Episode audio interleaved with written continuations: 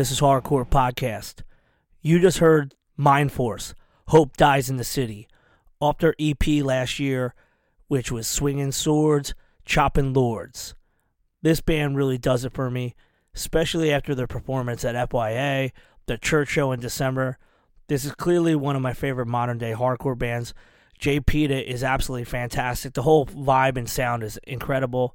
I think it ties in well with the whole Richie Birkenhead sound, and I'm really happy that the boys let me put this on the track to start off the show. Thank you to everybody who has supported me since day one and everybody listening for the first time. If you would like to support this podcast, one of the easiest ways that you can do so is become a member of our Patreon.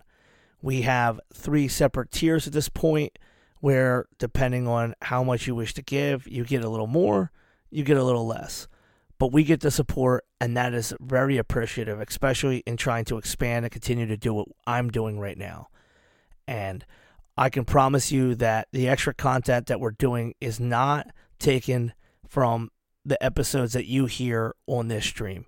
This is all extra stuff, and there's no paywall where we stop the conversation you have to pay to hear the rest. My regular shows are going to come out for free every Friday. What I'll give you is extra stuff. I'll give you things that'll be coming out a day or two before eh, for those who are impatient and don't want to wait till Friday. And as we grow this thing, I'm very open to ideas how to make your Patreon experience worth it and give you value for the money that you're investing into the show. Thank you very much. And I look forward to what we do with the now Patreon section of this podcast. You can find it at patreon.com slash this is hardcore and in all our links. We're going to try to raise some money for our friend Rob at Brass City Printing. His mother has been diagnosed with cancer and she's going to be needing surgery soon. I'm going to post a link up where you can go ahead and get some pre order shirts to help offset the cost of the surgery. And we're going to keep his mother in our prayers. Thank you. Real quick, thank you for all the support on the last 30 episodes and specifically last week's episode. Big shout out to Sonny for helping me with the video. I hope you all enjoyed that one. It'll be quite some time before we release video episodes. I got a lot to learn, gear to get, and things to think upon to make them worth doing. My focus is going to be on making sure that content comes out every single week on this channel. It gets better, sounds better, and also that it's available a day or two before it releases to those who decide to jump up and join the Patreon thing that we've started. In these run of episodes, I would like people to hear some great stories from folks who really took hardcore, put it on a different path, who were legitimately very invested and saw where hardcore came from and where it was headed and chose to just take it a little off the regular path and kind of, you know, do something that we hadn't heard yet. And something that has come to me in thinking about all this is just that hardcore had a run for about 10 years where the formula was very standard and there was almost like a genre setting rules to it. And that wasn't the case at the very beginning. And I feel like going into 1990, I think people wanted to break away from the all right, everyone kind of has to sound one of two or three, maybe four different styles. And so that's why people like Richie Birkenhead and Walter are important in this story following Paris. And I am really excited for you to hear Richie's story from his very beginning, which was pretty unique and interesting in how he fell upon the New York hardcore scene to doing Underdog, which to me is still one of the most unique and very uh, talented sounds. I mean, especially in 1985. I think that that band really stands out as just such a unique band, and people still love him to this day. And his stories about being in youth of today, the Break Down the Walls tour is absolutely fucking fantastic. And then what he did with Into Another and the major label stuff, this is a great interview, and Richie is a hell of a guy. And this was an awesome conversation that flew by on our end to record, and we were kind of shocked, like, holy shit, look how long we've gone already. And um, I'm really excited for you to hear it. So let's rock and roll, guys. We're talking to Richie Birkenhead, who is someone in New York hardcore that I feel gets left out of the original picture. And when I talk about this long before he would be in bands like Underdog and Youth of Today, he was in his own bands as the formation of what would be New York hardcore happens. And just someone who throughout his entire time in New York City music has seen so many different um, eras and flows of how the music began and where it went to. And I'm really excited for this conversation. Richie, thank you for coming on the show. Joe, thank you so much for having me. This is uh, I'm honored to be here. So it's we we often hear about New York hardcore and the Lower East Side, and one of the things in reading about you and your personal life, you actually came from the Upper West Side. Yeah, I, I did, and I, I, actually, you know, I've always, um, I've always, I think, purposely put myself on the fringes of of everything and every scene. I've never I've never wholly embraced any mass movement or any scene, but um, but I was drawn to uh, New York hardcore at a time when I was actually uh, playing a different kind of music. I w- when I was in high school, I was in a kind of a psychobilly slash rockabilly band, and uh, there were just guys in my school that were into hardcore. Um, I went to McBurney High School. Uh, Adam Horovitz went there. He was in the Young and the Useless, and and uh, and I used to go see those guys play. And and and before that, the first actual hardcore show I went to and just, you know, my life changed was uh, was in 1981. I went to see uh, the Bad Brains at Max's Kansas City, and um, and actually the the Beastie Boys pre pre Horovitz being in the band, you know, um, were one of the opening acts. Uh, as just a side note, but I can't tell you what the, that moment was like when the Bad Brains first started playing. And um, you know, I'd been to other I'd been to other punk shows. In fact, in, in the late '70s, my brother brought me to see the Ramones, and, and I'd seen the Dead Boys, and I had seen a lot of punk, but this was something completely different. And and I think the only thing that existed at that time was the Pay to Cum seven inch.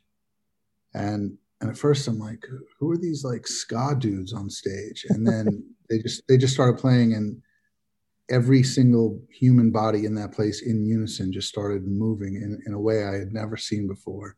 And I, and I still get goosebumps even just talking about it now. And I was just like, you know, this is it. It spoke to me like nothing else. And it was, it was more raw and visceral than anything I had experienced prior to that.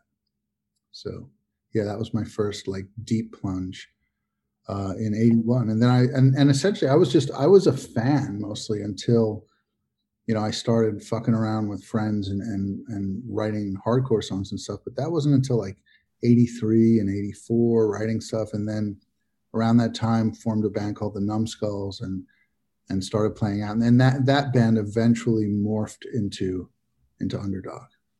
Now usually when we start these things I, I always like to find out the kind of person that we're listening to and speaking with. Now, you were born in the mid 60s. So by the time you were able to like listen to music was right around the period of the Vietnam War. What was the kind of music actually in your house before you even got into high school? And like what drove you to get to McBurney High School?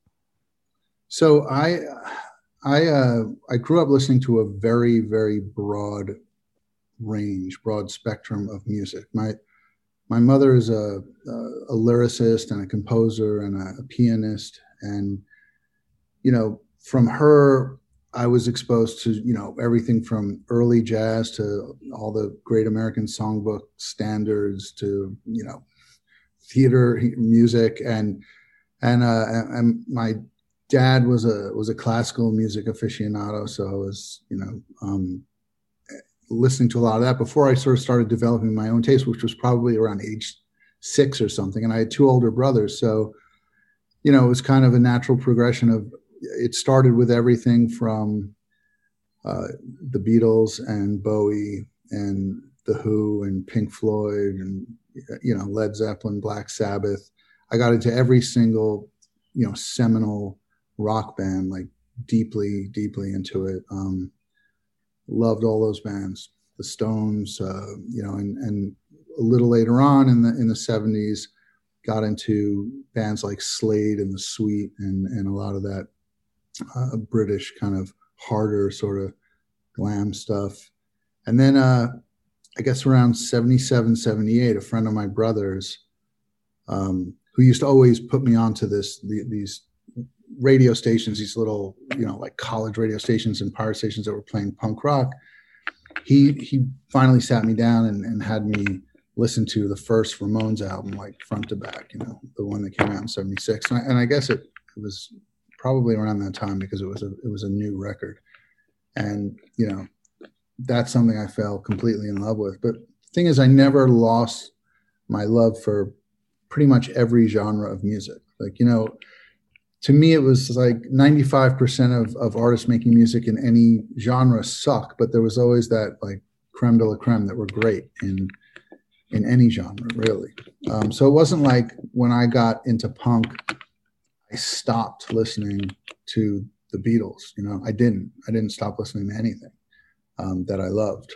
So I've, I grew up listening to a very, very broad range of music. When when when I was going to high school, um, you know, that was at a time, you know, I, I was in high school from 79 to 83. And during that time, you, you could go to clubs and, you know, they, it, was pretty much up to whoever was at the door if they wanted to let you in. My friends and I always got in. And from that point, you were just in. Nobody carded you.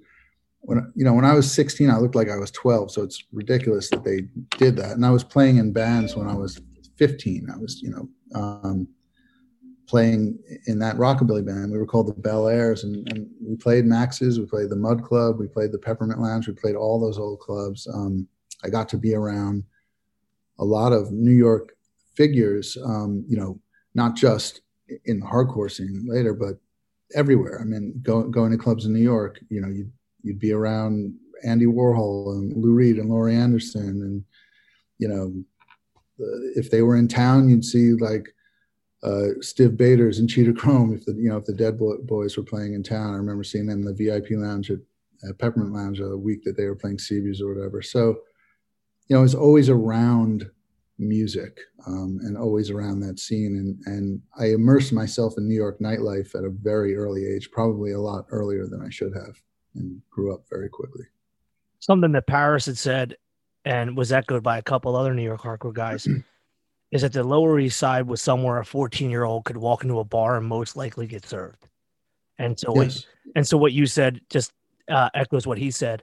Something that um I, I find it interesting because you don't hear so much about the psychobilly, rockabilly time frame involved in hardcore. But uh, for those listeners who don't know what he was talking about, the Peppermint Lounge, which was booked by Peter Crowley, Max, uh, not, not booked by Peter, but um, the Max Zuza book by Peter Crowley, Peppermint Lounge. These were the first rooms to begin like what would be the burgeoning New York hardcore scene. And it yeah. came from what he's talking about with Andy Warhol and that era of um I don't know I don't know the the right term for it, but it seems like everything that's written about that time is that there was a flow between the 19 the mid 1970s punk rock era and Andy Warhol part of New York. And then as things started shifting away, that's when the emergence of like this more aggressive sound started coming out. And that was in yeah. New York hardcore. Do you think, as someone present in these rooms as hardcore was emerging, that you heard that term, or was that something that came like later, like in 80, 81? The term hardcore? Yes. Yeah, I mean, often I guess maybe it was around '81. You you would sometimes hear hardcore punk. You know, sometimes people would call it like loud fast. Loud you know, fast. Like literally, yeah. People. I remember there were like, you know, or you'd read articles in the Village Voice about, you know, and, and they were mixed up sort of bands. You know, um, before there was a cohesive New York hardcore scene, there would some, some sometimes there would be bands from out of town, from the West Coast, that were we're punk, but we're playing, you know, loud, fast punk rock. And, and, uh, you know, Harley was in the stimulators yeah. before, before hardcore existed. And they were, you know, one of those kind of post-punk New York, like incredibly interesting bands that was, you know, just a little bit more aggressive and, and, and there were a lot of them. Um, but yeah, I mean, the, I think the first time I heard the term hardcore was probably around that time, around 81. And I used to listen to Noise the Show a lot, okay. which, uh, you know, Tim Sommer's. And, um, you know, and he would play basically anything that was loud and fast, including Motorhead. You know, he would he would group Motorhead together with you know whomever the Nihilistics or or you know just New York hardcore bands, and it was totally cohesive. It completely fit. So, uh, but yeah, I think that's probably around the time I heard the term. And it's funny because, you know, even though the, the word mosh became just fucking awful when it was like appropriated by, you know, Anthrax and whomever else, I remember actually hearing that word before I heard it in hardcore in going to see like reggae toasters and stuff and, and like at like dub shows and, and, and, uh, you know, all these after hours clubs in New York where you know you, you hear this uh, like real roots reggae and uh, you know and you and you and basically it was the word mash with a jamaican patois accent you know like mash down the system and all that. And and so it's funny i heard mash first from reggae and then later on in hardcore. So it leads me to believe it was probably likely that it, it came in vis-a-vis the bad brains that word. But uh but hardcore i think just grew out of people calling louder, faster punk rock, hardcore punk, you know, and I'm sure that was happening all over the place. No, that's actually the first time I've heard that um, potential etymology of mosh. That's actually excellent. Um, for me, when I when I think of what you were up to at that time, you obviously having such a diverse interest in music. What was the what was the contrast and comparison to the music that you were playing with the Bel Airs and with the scene that you were involved in? And what was coming out of the loud fast stuff that was coming out of that era. So i was drawn to the whole kind of rockabilly psychobilly thing probably mostly by the cramps. I still loved actual real rockabilly music. I loved you know aside from like the superstars like gene vincent and eddie cochran and you know and all that i i listened to a lot of obscure roots rockabilly just just because i i played guitar and i loved Scotty Moore, and I loved you know just playing those those riffs, and I, you know, and I loved a lot of stuff. I loved old rhythm and blues, and um, but but it was it, it, was the the Cramps and it was Lux Interior in particular that um, really drew me to that sort of subgenre. Um, and you know, I was really into into that stuff, but I was also into a lot of bands that were playing in New York at that time, including you know some of those weird bands on like you know nine nine you know bands like Konk and Liquid Liquid and that were doing this like really ethereal trippy kind of club music but not with you know sequencers and, and synthesizers. And um so i mean it, it, for me it was always like this big salad of genre of different genres but when i started playing live you know for me i was basically like channeling you know poison ivy and lux interior and and uh and kind of fanning out on you know the bad brains and stuff like that. And then it just uh it just kind of welled up in me. I, I just wanted to you know at at some point i would guess around 1982 or something i i thought you know I, I, I want to stop kind of playing this this resurgence and uh, reshaping of an old genre. I want to, you know, it, it, just to me, hardcore felt so much more organic and and just visceral, and it was it was much more cathartic for me to just even go see it and just like collide with people, and and so it was just like a natural, organic uh, kind of segue from, you know, trying to be like the Cramps to uh, just wanting to you know, scream my head off and uh, and just like exercise every demon and, uh, and and go through that catharsis that I think only hardcore can provide, like a confused, you know, angst-ridden kind of young adult full of latent rage, you know. So yeah, I feel that the LES at that time is always painted as this like dystopian, destroyed buildings all over the place, and yet these little buildings existed where punk would exist. But what I read about, there's a lot of art and lofts and small spaces that kind of gave those, uh, like we were talking about, like the creative energies that built an organic like sound that came out of all this shit. And so yeah, it was the lofts and like the different bands, like especially you said earlier on, like you know there wasn't a cohesive New York hardcore sound. You know, every uh, there's like a bunch of bands that had their own sort of unique sound. They were playing these small clubs, and it eventually kind of congealed and became what would be New York hardcore. Yeah, and I wonder, as someone who's in high school, you know, uh, and I mean that school has so many people, you know, in different um different facets, whether it's actors and musicians that have come from it. Mm-hmm. So you're in high school, then you come down to the Lower East Side and you've got art spaces, you've got rock clubs, you've got dub music, you've got dance things, you've got so much culture all at once. I think it's the ultimate multi, uh, melting pot to yeah, birth something like this.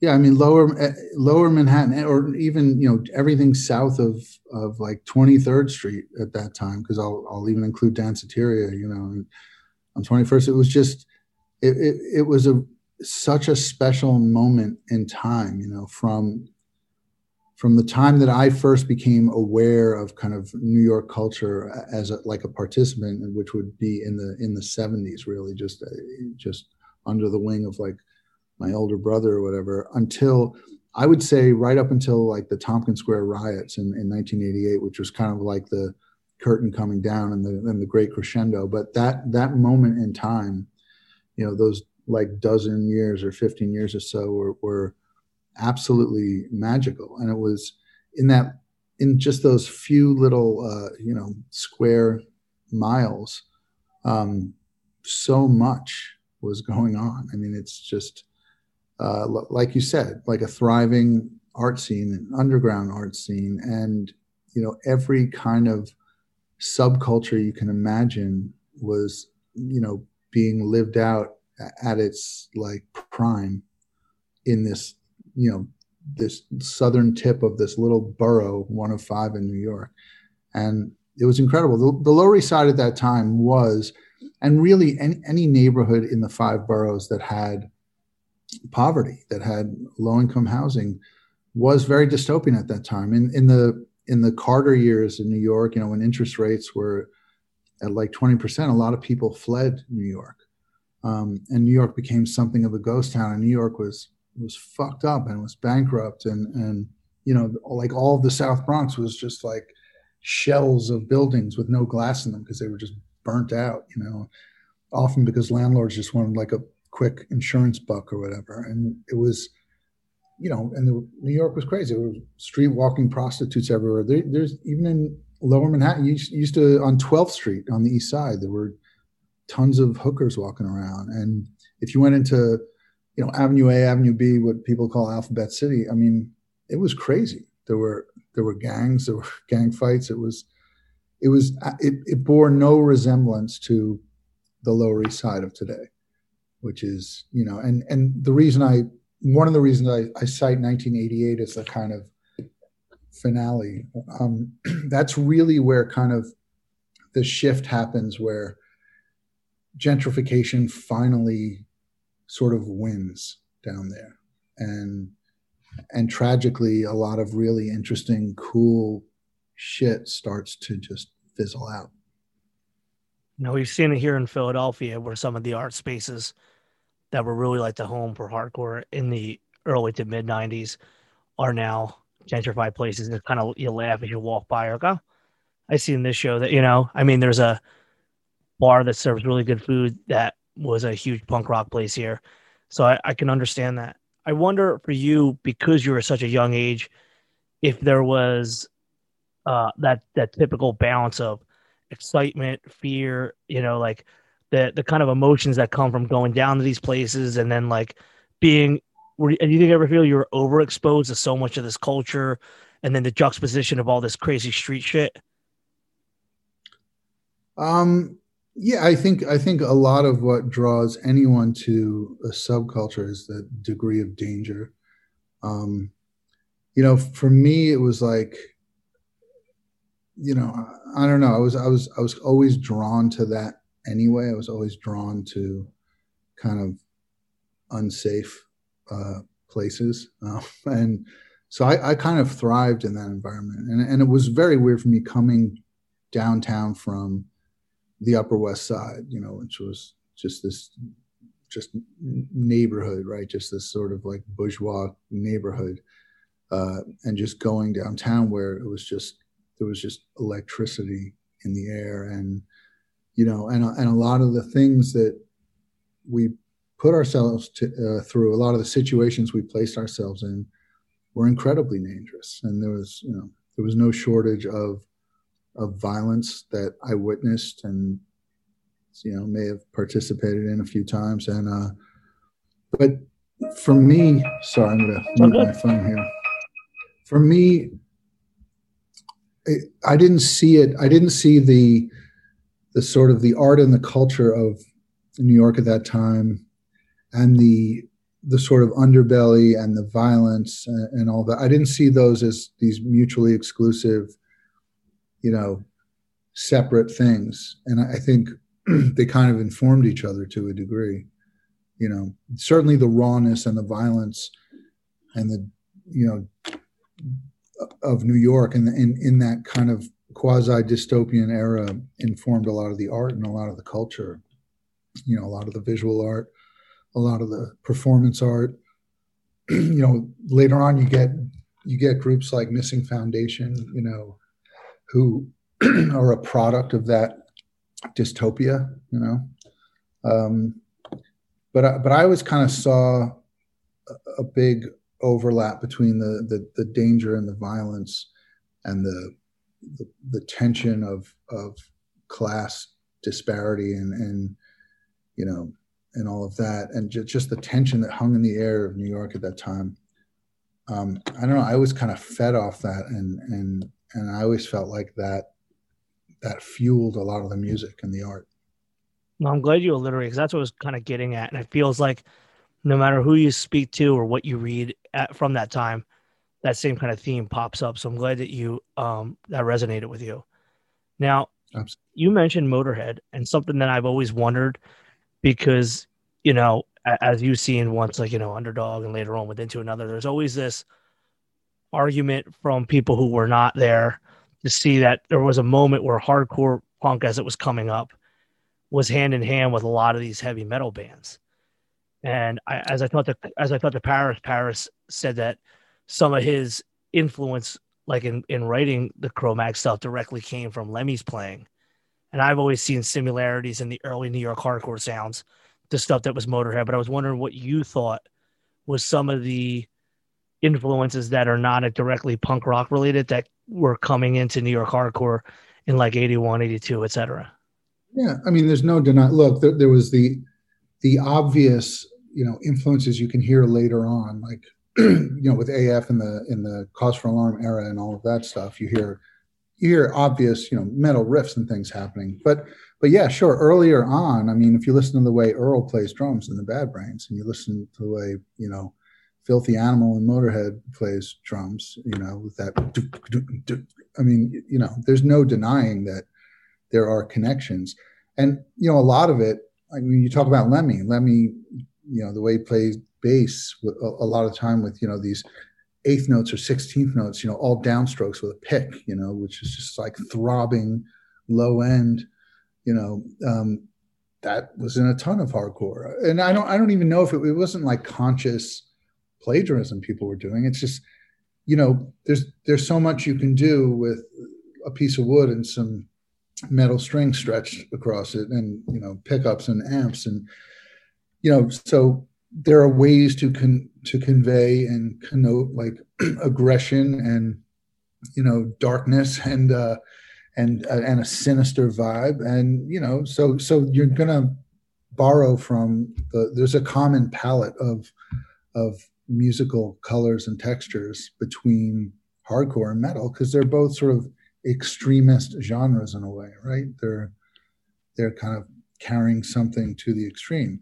What you know, hardcore, especially early hardcore, was vastly, vastly different.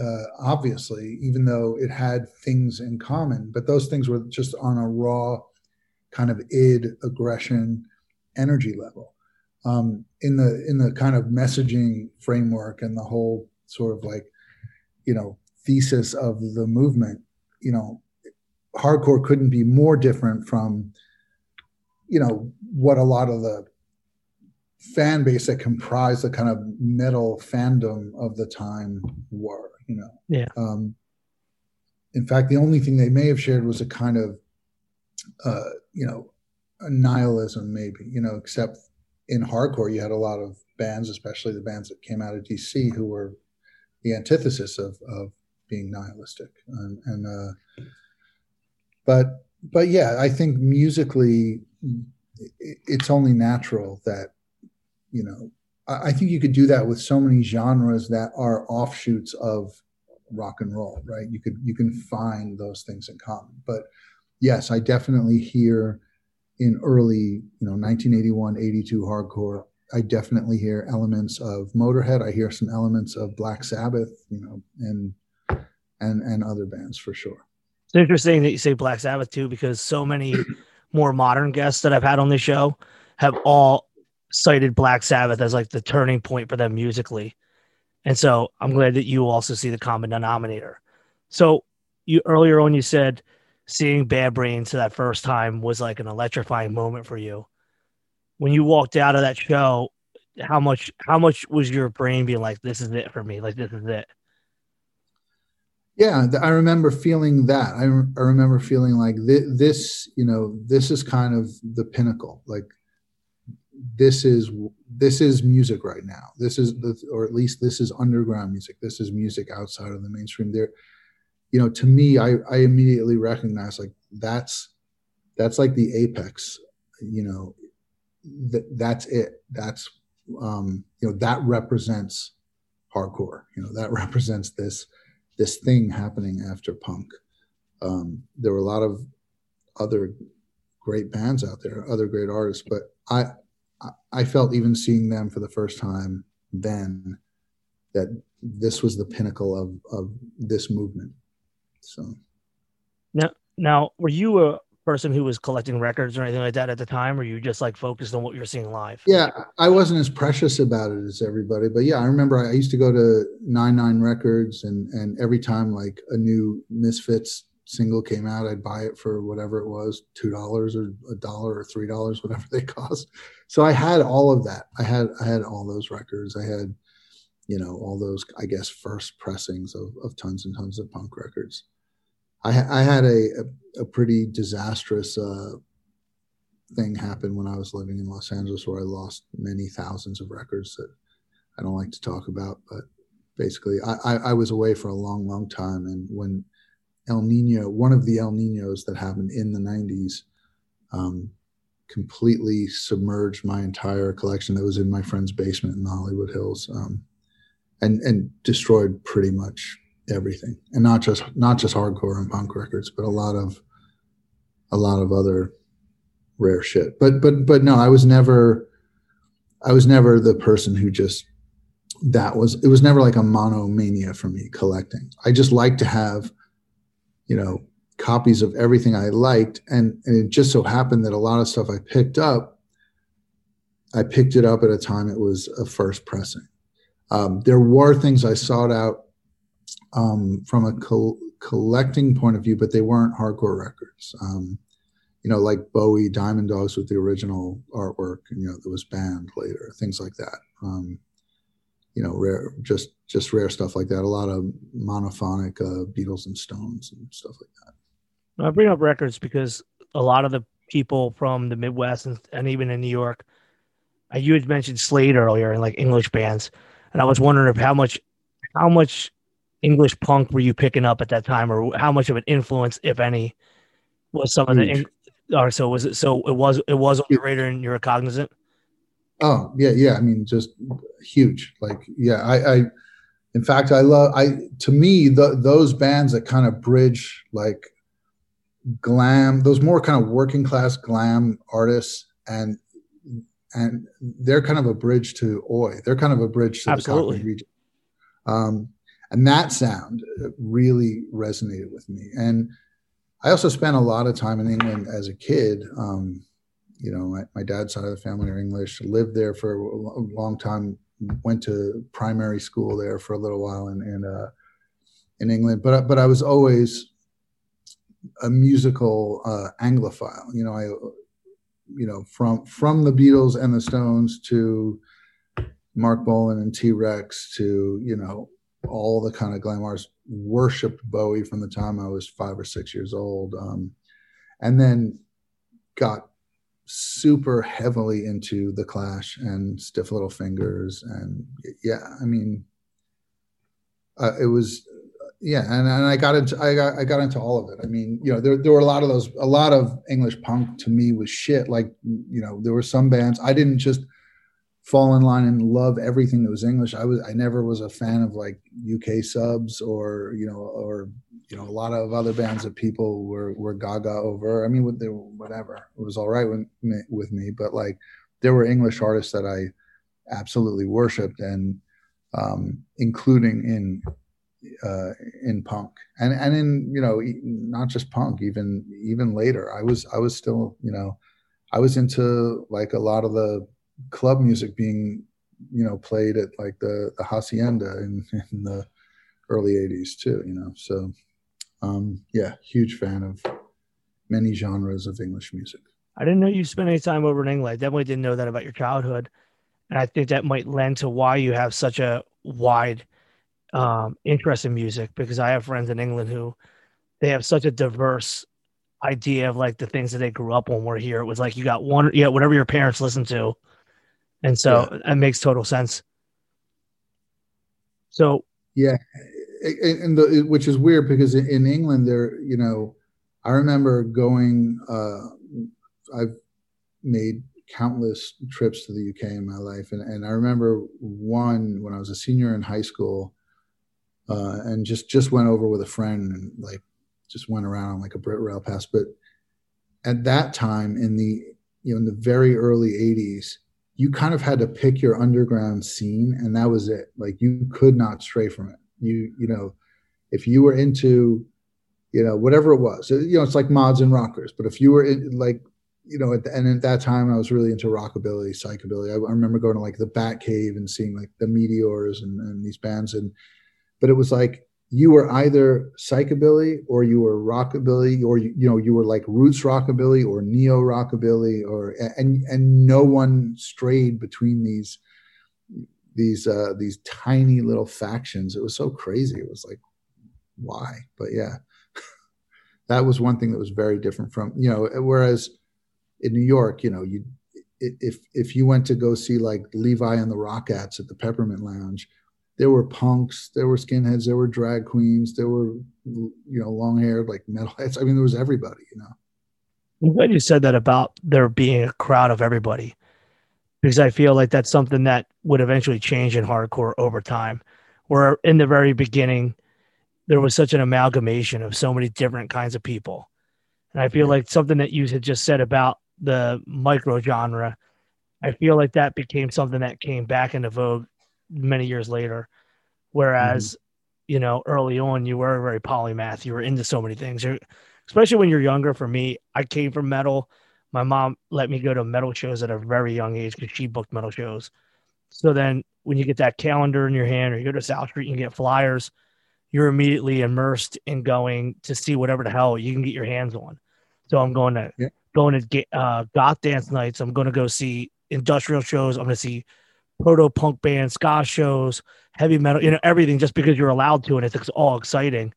And yeah, and why wouldn't you? Yeah. Why wouldn't you want to expose yourself to as much as possible, as broad a range as possible? You know, life is short. Yeah. So when you when you get home after the Bad Brains incident where you're just like electrified, was your thought I want to start a band or would you just get did you go full all in with hardcore? Like what was the the moments that came after? Well, yeah, I mean, my my thoughts were that ultimately I'd like to. I didn't like pursue it in earnest right away. I I did go home and like you know take out my guitar immediately and start. I started just writing, you know, music differently. I, I, I was always writing, always, and you know, there's a million songs that never like gelled and got recorded or performed. But so so I kind of went at that time. I was I was already kind of transitioning from the kind of you know cramp stuff I was playing because I was I was the guitarist on my band. I sang some of the stuff, but I was primarily the guitarist, and I was already transitioning from that into a more kind of fast kind of post punk uh, kind of thing. And and after seeing the Bad Brains, you know, yeah, I was going home and writing lots of fast, crazy kind of very obviously influenced by them riffs. Um, but yeah, I didn't I didn't start doing that with friends, and even then, it wasn't like performing or anything. I I, I had a good friend friend named Scott Kleber who he who later became uh, he later was in a band called Surgery, who were not a hardcore band. They and he was one of the with me one of the founding members of the Numbskulls, which would eventually become True Blue, which would become Underdog. But he and I used to long before we ever played out or anything, and with a bunch of different people, we wrote a million hardcore songs. I don't know, I, I forgot half of them. Um, but yeah, was, so I, I started not long after seeing the Bad Brains in '81. Started writing just endless kind of riffs and stuff on my guitar, and and you know, and some some words and melodies in my head. But it didn't it didn't all really gel and start to where I started doing it with my friends in like little in rehearsal rooms until like 83 or so. And then and then I think we made like a cassette in 84 or something, you know, and, and then from there started playing shows. Um, but yeah. From everything that I ask you about, it's always coming from books and so, or uh, interviews or YouTube videos. And so from my understanding around 1982 to 1983, the scene had started to be like more recognized and formalized, you know, Cro-Mags were starting to get bigger shows were getting really packed at places like the CBGBs. It wasn't just like 50 people at A7 anymore. So it seems like that would be a good time to kind of bring out a band like this. You know, it wasn't such a hodgepodge mix by that time. Would you say that's correct or? Well, sort of. I mean, 82, 83 is more AF, and then Cro-Mags are kind of a little bit after that. Cro-Mags and Murphy's Law a little bit after that. And it's funny because one band that never gets talked about enough from that period because that period is still very much yes. like the prime is, is, Murphy's Law. Even though I think they started around '84, like I can't, I can't possibly um, explain like how larger than life that band was. Like in in 1984, uh, you know, Murphy's Law were their stage presence and their energy and and what they did to a crowd was just you know just as as as amazing and and visceral and you know um like something you you couldn't find anywhere in the mainstream just as much as any other band in hardcore. You know they were um you know jimmy was you know to me he's among the greatest frontmen of all time. And you know not to take anything away from any of the bands. Now we're all we're all middle-aged men now but that band murphy's law back then in 1984 85 you know th- those early days of murphy's law was just you know pure magic. They were just incredible and there was such such an amazing mix of humor but a real sinister mean darkness that was just so amazing you know just like just gave you goosebumps. You know, they they were phenomenal. Something Sib had said to me in a conversation was that Jimmy is the most unsung New York hardcore frontman and possibly Absolutely. one of the best frontmen ever in punk rock. Yeah, that's exactly what uh, what I'm saying. Yep. And so, absolutely. For me, I wonder if at that time, how much as you're seeing all this, you realize like that you're standing in front of bands that would one day to go on to something like, you know, that giant stadium tour. Did you think when you were watching this, like, uh, you know, these bands will do all right and will never go further than just the LES?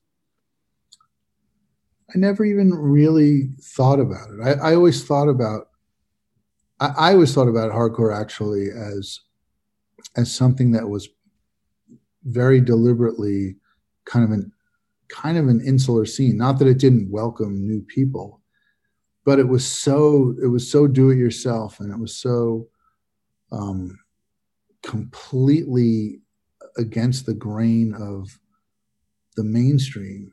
Um, that that no, I I I I don't think I ever imagined that you know I would see hardcore bands playing in like arenas or anything. No, I never I never imagined that. I, I certainly never imagined seeing the Misfits at Madison Square Garden. You know, I I, I remember going to see the Misfits playing like high school gyms in like you know upstate New York or New Jersey or wherever, and like you know, uh, um, I mean, I saw them at like Gildersleeves in New York and stuff, but but I never imagined. So yeah, I, I don't think I ever imagined any of the bands from that scene ascending to the heights that some of them did. Um, you know, but I, I don't I don't begrudge anybody. No, not in any regard. I find it more interesting that something that really organically came from like in between the cracks in the sidewalk in New York City would become this, you know, multi-decade culture that spans through the entire world now. You know, it's funny you, you mentioned that, and I, I mean, I, I probably sound like a broken record because I talk about this all the time. But you know, coming coming from the the cracks in the sidewalks in New York City, you know, there was a time to me the most tragic thing about the world becoming a global village and the and the and the you know the rise of the internet and social media and, and is that regional culture is essentially dead. You know like the reason why the stooges sound you know they sound like detroit is is is you know there are reasons for that. It's like regional culture and, and allowing these scenes to to foment and grow, you know, um, is so important in any medium, not just in music. And you know, the the the the dawn of the internet and just the just the rise of like you know global chain stores and everything and the just the homogenization of the world really killed subculture in a way. You can't, you don't, there, there is no more regional subculture. Eh, eh, you know, every, every scene has always been derivative to a degree and has always like stood on the shoulders of whatever preceded it. But now it's like, you, you know, I don't even see how a, an authentic regional, organically born and grown subculture could even happen without just kind of without it being like pastiche or just just like looking up on Wikipedia what they're supposed to do or looking back at you know on the internet at like other bands. I, I, don't, I don't know. It's just it, you know I'm just I, I, sound like an old bitter guy because to a, a, to a substantial degree I probably am, but that to me is really tragic. And, and it was just those words you said about about New York hardcore rising essentially out of the gutter. I mean, it really did, and it and it sounds like it. And uh, you know that that kind of stuff doesn't really happen anymore, at least not in big American cities. No, I feel like you and I have a lot in common with this, and we've spoken on this a couple different ways with different guests on the show. In fact, for me, the hardest thing to grasp is that at the time when we were coming into music, everything was on hard copy. So every every discovery in music was tactile and visual. And now yes. it's a click of the button. And so for me, you know, I I I love when I when you hear and talk about bands like the Nihilistics and stuff like this because this is stuff that's good. I was a child, if not barely born, when some of these bands were playing, and yet now I've been booking shows for almost 25 years. This same interaction that a young kid may have with an old hardcore band or a new hardcore band is a click of a button. So the authenticity and the organic nature of how these things come, they, these kids don't understand it because to them it's oh I saw this on YouTube or oh I saw this on Spotify, and it's it's driven by yeah. an algorithm, and not by the search of what you had said about exactly. the derivatives. Exactly, and and by the way, so so not only is that algorithm dictating their taste to them or lack thereof, but because they because not doing the legwork, I think really removes you from the the process of of experiencing these things at a rate at which you should. I remember when I was a kid, I would literally I'd go to the library and you know I would I would I would see like I'd listen to a Bowie record. I'd see like Tony Visconti. You know who's that? And I would just I'd, I'd go look through magazines and look at look through records to see anything else he produced. Go to the library and be like, you know, are there any books here that mention Tony Visconti or what, you know, or whatever? And I and doing it with with punk and trying to connect all the dots. And I remember being fascinated that Stiff Little Fingers were this this band from Ireland, and uh, who's this guy Jake Burns? I want to learn everything about him. Like, let me go look through like zines and stuff and see if I can find any interviews. And, and I just feel like doing that legwork and just like kind of letting your passion drive you to discover these things organically. Um, I don't know. I, I I'm glad that I kind of that my tastes grew that way and I amassed whatever knowledge I have that way, as opposed to just you know carrying around like the Library of Congress on this, you know, yeah. and like you know just just being able to click on anything and just have immediate access to just literal encyclopedic knowledge about everything. Yeah, the irony is they know so little, and in fact, it really does diminish everything about the culture that was built because it seems like, well, it's just, you know, just another thing where it's like there's so much to something like a hand drawn cover that'll go and be photocopied and put into a plastic sleeve for a record. And right. it's and and there's a beautiful weird now resurgence in the analog formats and that'll always come in cycles. But what really is lost is the immersion in the culture because right next to whatever the top 40 hit is or whatever the new song is is the new hardcore song. So it's seen on an even playing field.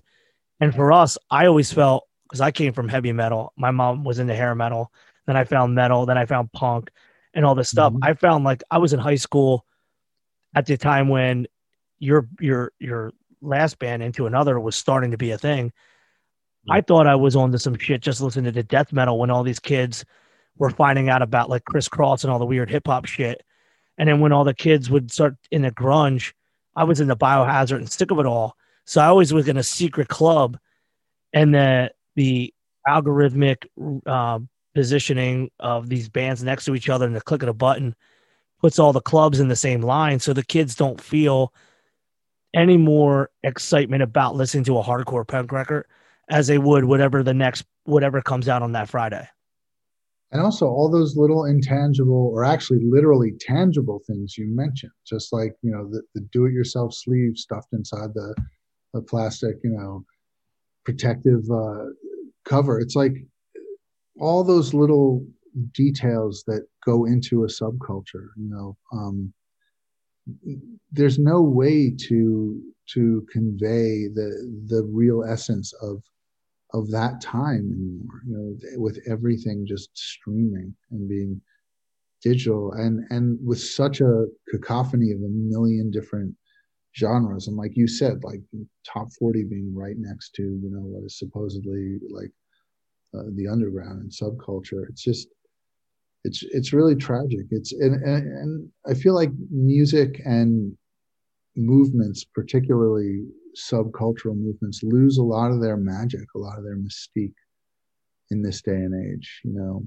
um, there's just there isn't that same mythical quality to some of the the characters or some of the, the music uh, that there used to be. It's it's kind of tragic.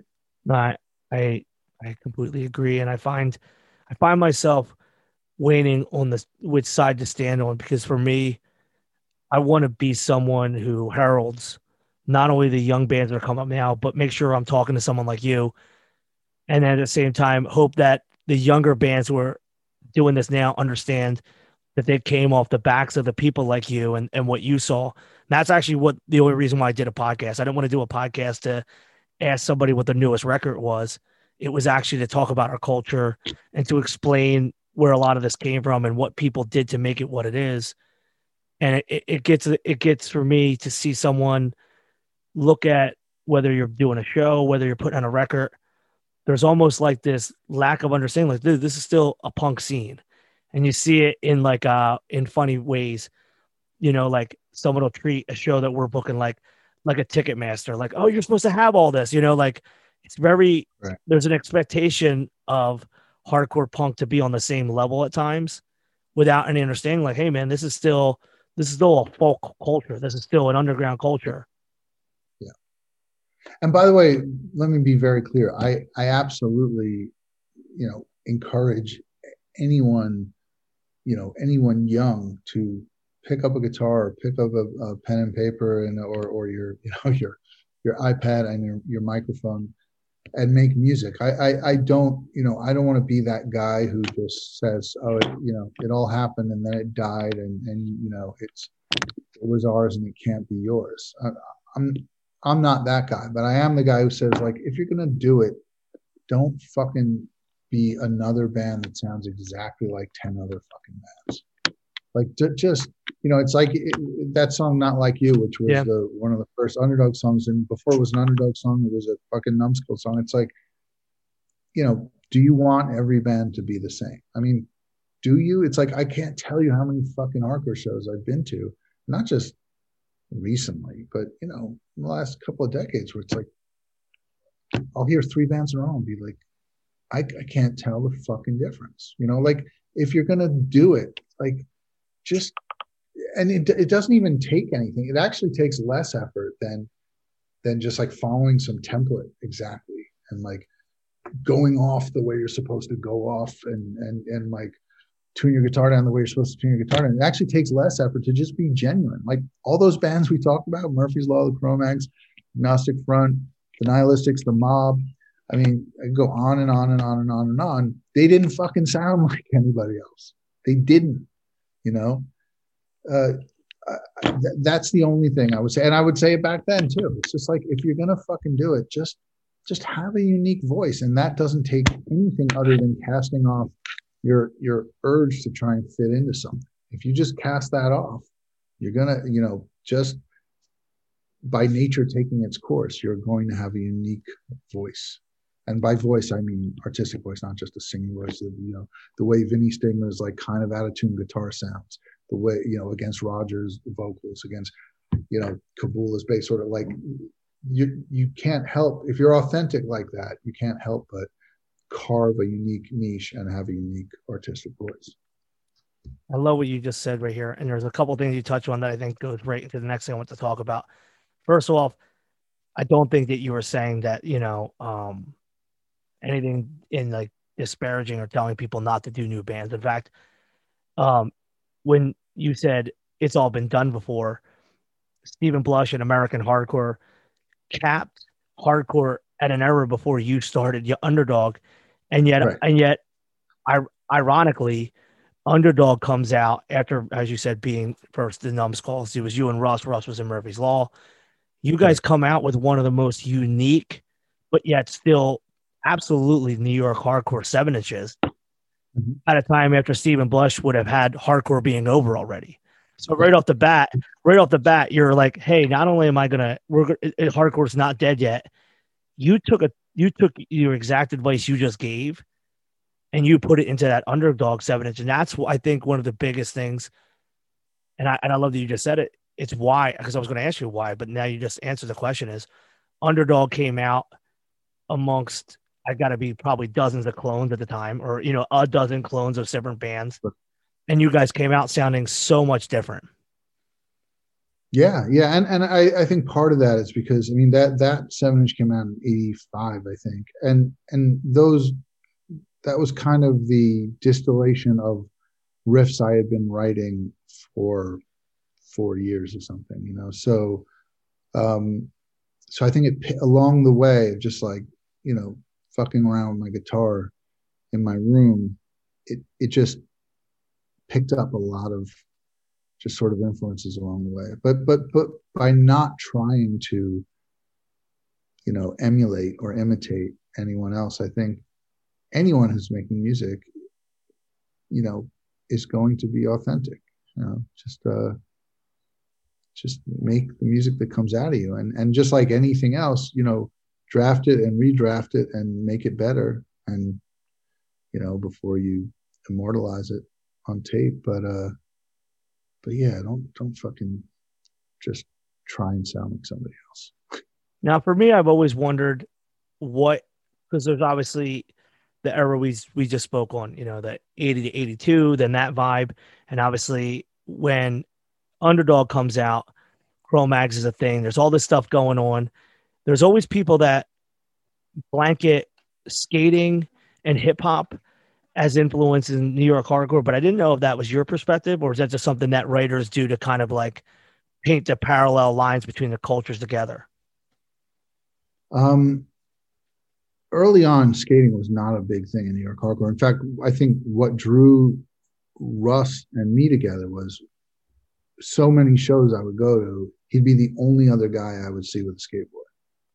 Was Russ? That's that's like kind of how we first started talking. In fact, you know, I remember shows at at CB's and at, at Gildersleeves. I think maybe even that Misfit show at Gildersleeves. I remember seeing him there. I would see Russ skating outside and no one else on a fucking skateboard. I know there were other people who skated in New York hardcore, but they were very, very rare, very few and far between. So it wasn't a huge thing in in New York hardcore. In fact, I remember being like completely starstruck when uh, the Numbskulls opened for the faction and government issue at CB's, and and I was like, like saying to people like, "Do you realize who this guy Steve Caballero is? Like, do, do you do people even know who this this is?" And so many New Yorkers are like, "Nah, nah," you know.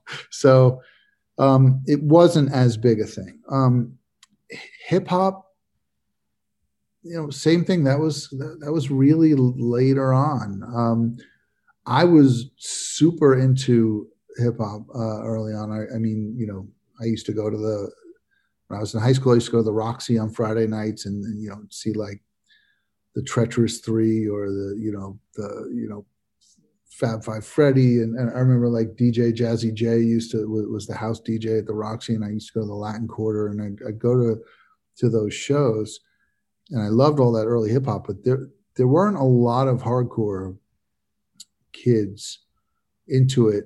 I mean, the ones who were who were most into it, and the the only other people I would see at the Roxy those nights, you know, and I'm sure there were other people who did, but you know, obviously like uh, the Beasties and like uh, their friend Dave Skilken, who was a friend of mine too, who you know passed away a long, long time ago you know, like he and he and Adam used to go to hip hop shows. I remember I'd see them sometimes out. They'd be, um, you know, be able to spot them easily in, among that crowd. But I I don't really remember skating or hip hop being huge influences to New York hardcore until later on. You know that the whole like, uh, you know, there there did arise later on, a very big element of hip hop and graffiti and all that other stuff working its way into New York hardcore. But I didn't really see that, you know, early in the early 80s. So with Underdog, what would happen?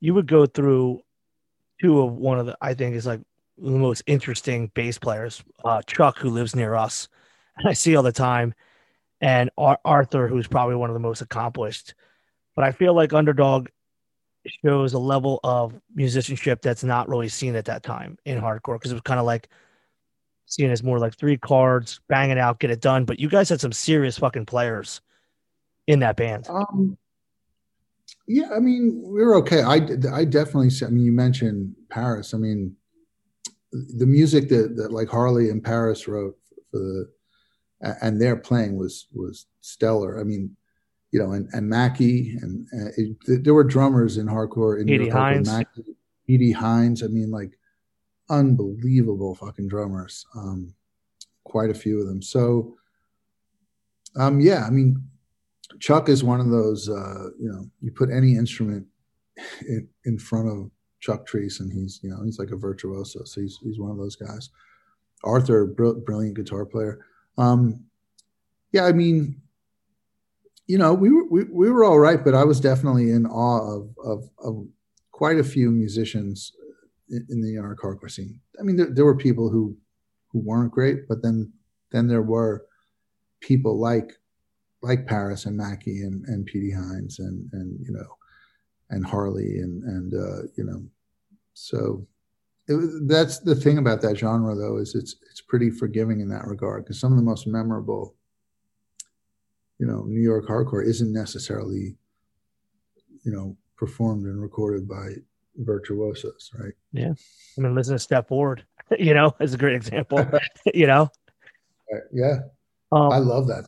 No, I mean that's a, uh, it's it's one of the things that I uh, you had actually touched on about clones and not be like everybody else. You would eventually be in youth of today, mm-hmm. and I can't think of a band that would end up being the mold from which so many bad carbon copies and copies of a copy of a copy would eventually come over the decades. But what was the what was your motivation in joining? And then I guess like in general, not just so much like so much the the persons, but now looking at it, like it's would you have ever thought playing like, oh yeah, we are going to end up making our own template that so many bands for decades later would follow? Um, I did. So it's weird. I, I, guess the the the thing that drove me more more than anything else uh, to play with with Youth Today was was friendship. Really, I remember uh, Porcell moved into my apartment in Soho for a while. We were roommates. Uh, Ray and I used to we're, we're just constant constantly hanging out. We used to uh, we were both very curious about spirituality and, and philosophy. In fact, I remember going with Ray to his very first uh, kind of Krishna consciousness thing on on uh, I think it was at the Greenwich Avenue Preaching Center, um, and so um, I just had a lot in common with those guys. The way I came across them, I had seen them around. I had seen I'd seen Ray's other band, uh, Violent Children, and, and like you know, I knew those guys, and they I would see them. They, I knew they came in from the suburbs and stuff. I'd see them in, at hardcore shows. But I remember um, a friend of mine asked me if I wanted to go out of town. I forget exactly where it was, but uh, to see it was an agnostic front show, and Youth of Today were opening. It turned out to be their very first show, and as soon as they started playing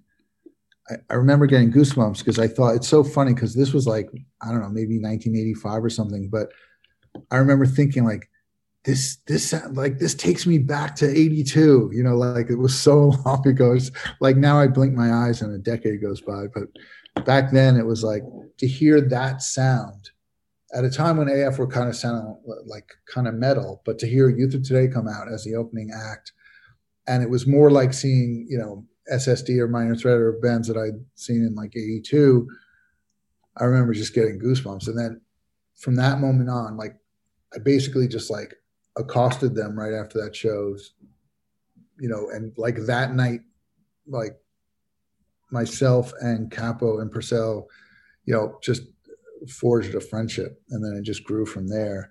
And so I think I kind of welcomed the like taking a break from being a frontman in a band and and I also uh, things about Today really spoke to me. Um, you know, I was I was always kind of drawn to and attracted to straight edge even before that, but never wanting to call myself that just because my natural tendency to always want to be like on the fringe of everything. But uh, I was always drawn to that. I think being the son of an alcoholic father, I never wanted to be that, you know. So, um, you know, even though when I was very young, I experimented with everything. I, when I was still a teenager, kind of renounced it all, and uh, so I was always, I was always drawn to, you know, Teen Idles and Minor Threat and SSD and all that stuff, um, and that was part of the reason why. Um, and it was just really refreshing to see Youth of Today, a band that was kind of picking up that baton again, that kind of straight edge baton, but also musically was kind of they were kind of purists, like hardcore purists, you know. Um, and you know what a lot of people don't realize, and and it's so sad because a lot of bands that emulated Youth of Today actually behaved in a way that they thought Youth of Today were like those guys. You know, Ray and Porcell were first of all had an incredible sense of humor about themselves but also um, you know they they were not these like uh, tunnel vision puritanical intolerant assholes. On the contrary they loved like every single you know iteration of punk rock you can imagine and lots of other forms of music, and were incredibly tolerant and and incredibly good guys. And and the whole, you know, as far as these clones appearing, that happened. That started happening really quickly. Like I remember going on tour with those guys, like the, in that that summer of '87 tour, you know, and you'd play with bands who were just like, you know, all these dudes who just, you know, just like muscle bound dudes, and the band would be called like Bench Press or something, and like, and they they were like this. They became this caricature of what they thought, you know, the way they interpreted Youth of Today, and Youth of Today was really just a band that was in a lot of ways paying homage to hardcore of 82 and 83 and kind of, kind of wanting to like bring it back to that. But these what they spawned a lot of what they spawned was was like kind of whoa you know um totally uh off brand with the real youth of today.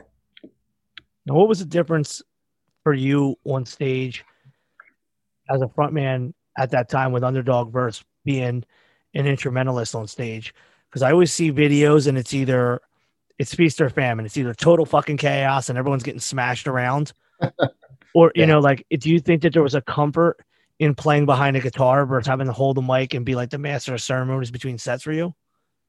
No, what I what I appreciated about it the most. Usually, if I have a mic in my hand, I kind of go into a different kind of dimension. So it's it's more. I experience it in a in a way where I'm not really picking up all the fine detail that I do when I'm playing guitar. So you you feed off the energy in a different way. Like if I'm singing, I kind of feel like I I kind of get to this weird metaphysical state where I don't know where I end and like the room and the people begin and it's it's it's very kind of trippy um but it's also like this this hyper kind of tuned in thing um, whereas playing a guitar and kind of being the the backdrop, like the canvas for like the front man to to paint on and watch all that is a totally different experience. It's just as in, in ways it's just as rewarding. It's not it's not rewarding the ways that I'm like, here are these words I wrote and like um, you know uh, um, but it is you know it's it's it's my friends and I are on stage and, and I'm, you know, I'm making these sounds and Porcell's making these sounds and this, this room is just exploding. And, you know, but I remember, you know, for me, when I'm playing guitar on stage, um, and, and, side note, I did that once for Warzone as well too. I played guitar for one Warzone show. That's but so, um, that's so fucking cool. playing guitar on stage, um, I, I become like like a almost like a voyeur, just like watching every like I'm able to see every corner of the room and just like you know watch what my front man is doing and and but also being part of it all and and, and occasionally you know getting myself into the crowd and back out of the crowd but it is a very very different experience for sure and so you said something about 1987 on tour I have to wonder how that feels for you and what like what it was like to be on tour in because obviously in modern time with touring it's gotten so fucking easy. What was a hardcore punk tour like in 1987 going across the country? Uh again, really fucking different from what it is now. I mean, you know, I think we all take it for granted that uh you you could be in Bumblefuck, Idaho, and get organic soy milk at the supermarket. you know, like what we would.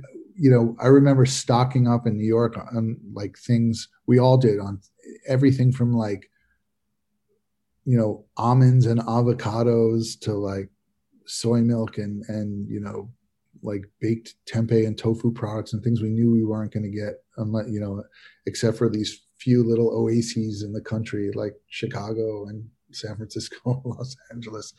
But uh, yeah, and it was it was different. It was it was you know being in a van that would sometimes break down and you'd have to go find like a part for it and um, you know rolling into all these different states and cities where sometimes you were treated like a fucking you know extraterrestrial um, I remember once in Youth of Today, we got we got shaken down by Texas State troopers. You know, we're a van full of like crazy New Yorkers with shaved heads. You know, it's just um, it, it was, you know, it was it was a, an adventure, an absolute adventure touring at that time. It was it was incredible. Um, you know, I wouldn't uh, trade anything for those experiences, but it was it was something you could never replicate today. It's just such a different fucking world now. Was that was that lineup you, Drew, Craig, Ray, and Porcell, or what was that tour lineup? Yeah, yeah, that That's was. And then later on, lineup. That's such a crazy that, tour, like a group of yeah. That was that national. That was that national tour lineup, and and uh, but there were also lots of like weekends uh, and whatever. No, that I think that. Oh my god, I can't. No, sorry. Drew played on the album. We played on Break Down the Walls together. That tour uh, was Mike on drums, and so and then there were other shows separate of that tour. So it was, it was me, Mike, Craig, Ray, and Porcell. That's a sick um, The Breakdown the Walls lineup was was with Drew, but the Breakdown the Walls tour lineup was with Mike. Um, but there were lots of other shows separate of that tour that I played with, with different lineups, including with with, with Walter. Um, you know, so there were there were different lineups that happened. There was even one show where I ended up playing bass. At least one show, one Youth of Today show where I ended up playing uh, bass. So there were, yeah, there were there were there were quite a few. But that that tour, that U.S. tour lineup, uh, Mike played drums. So it was like the Breakdown the Walls tour, but with Mike on drums instead of Drew. Now, I wonder if I know you said bench press and like the uh the clones at the time of the tour because that record come out and Wishing Well was pushing it. Was there also? I mean, you had to when you went to California play with like uniform choices, and yeah. like when you were touring, you were were you, was was Youth to Today playing with the bands that were known in their cities, or was it just kind of like of Today and the opener? It's like were there some standout bands in small towns that we're not talking about now? Um, it was all it was it was different everywhere. It was it probably more often than not it was youth of today and like the local kind of straight edge band. But there were lots of other things. Yeah, that we we played in like a a garage with uniform choice. It was sick somewhere in Orange County, and but we also played a huge show at Fenders. You know, packed room with like you know that got super violent and uh um yeah that that show that show was crazy because I remember there was some group of skinheads there, like these like that were like Sieg Heiling and stuff. And I, I ended up, I think during the Youth of Today set, I I walked across a crowd. It was either during the set or before or after, but I, I ended up just just uh, you know beating the shit out of one of the skinheads. And then when we got off stage, someone came up to me and said, uh, I forget what the crew was called. I don't know if it was the Fight for Freedom Skinheads or one of those groups, but they basically were like, they're waiting for you outside and they're going to kill you to me. So I was fucking nuts then. Nobody would go, nobody from Youth Day would go outside to like get the van and bring it around. I was like, fuck it, I'll go. And I, uh, I had become friendly with this guy we used to call Tiny, this huge, huge guy. Used to hang out with Suicidal and and and that whole like Venice crew. And I was walking outside and I thought I was alone, and all of a sudden I'm being followed by like two, then four, then like ten skinheads. Oh my gosh, it's it's about to get real. I hope I get to the van, time to grab a crowbar or something. And all of a sudden I hear, "Yo, Richie, um, you okay?" And I turn around and it's Tiny, this that like six foot eight dude for, who hung out with Suicidal, and uh, he he then starts coming towards me with like twelve cholos with him, and I was like, and and it quickly diffused the situation and the, the skinheads disappeared. But um, that was the Fender show. But the, the, I think the Fender show was the biggest crowd we played to on that tour. Because I think that room, it was like the size of Roseland, It probably held like 3,000 people. Yeah. I guess that wasn't something I was going to ask you about.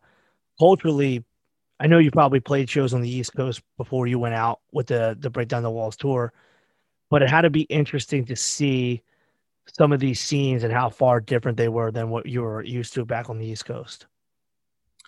Yeah, I mean, a lot of it you would you would hear about, so you'd kind of know what to expect. I mean, not everywhere, but for instance, on the West Coast, because like, you know, we had friends on the West Coast that we would talk to, whether it was people from from zines that, that we knew, you know, the guys from Maximum Rock and Roll or like Ryan Hoffman, who we knew, who, who lived in Upland and you know gave us like the whole primer on like the the whole like Southern California scene and all the different gangs and all the you know this and that. So we kind of knew what to expect. We heard all the like folklore, but it was pretty cool to like you'd hear about some of these people and then you'd meet them. Like I remember hearing about like Dan O'Mahony and like Carry Nation, and he you know he was the most the most straight edge guy you'll ever meet and all this stuff. And and, and he and I later we, we became great friends when I was in Youth of Today. And these, you know, so you'd hear about these local legends in, in all these cities, and then you'd meet them. And uh, that was that was actually really really a cool thing, you know, because um, that again the you know people not being able to do like what we're doing right now, sharing a screen. You know, it was kind of it was more of a mystique and and and you know more of a kind of myth that that would precede these people, and then you'd finally meet them, and that was always, I thought, kind of amazing. But yeah, the, the scenes themselves had each one had a unique kind of just ethos, like a like a palpable feeling that was completely unique, you know, and didn't feel like New York hardcore, um, which is also an amazing thing. I, I, think something that I'm not so sure still exists today. That that just that intangible, inarticulable vibe. Now, obviously, it's got to be in the van and just in general in the band with people like Ray and Porcell, they become something, whether it's like demigods or like a different kind of like level people, the way they were perceiving them and the way that people were treating them. And I've always wondered if because you've been such a fringe person and not hardcore, you know, follower, that one of the reasons why you decided to focus more on underdog was just because the cult of Ray and Porcell got so big after Break Down the Walls, or was it just your interest in wanting to just do your own thing?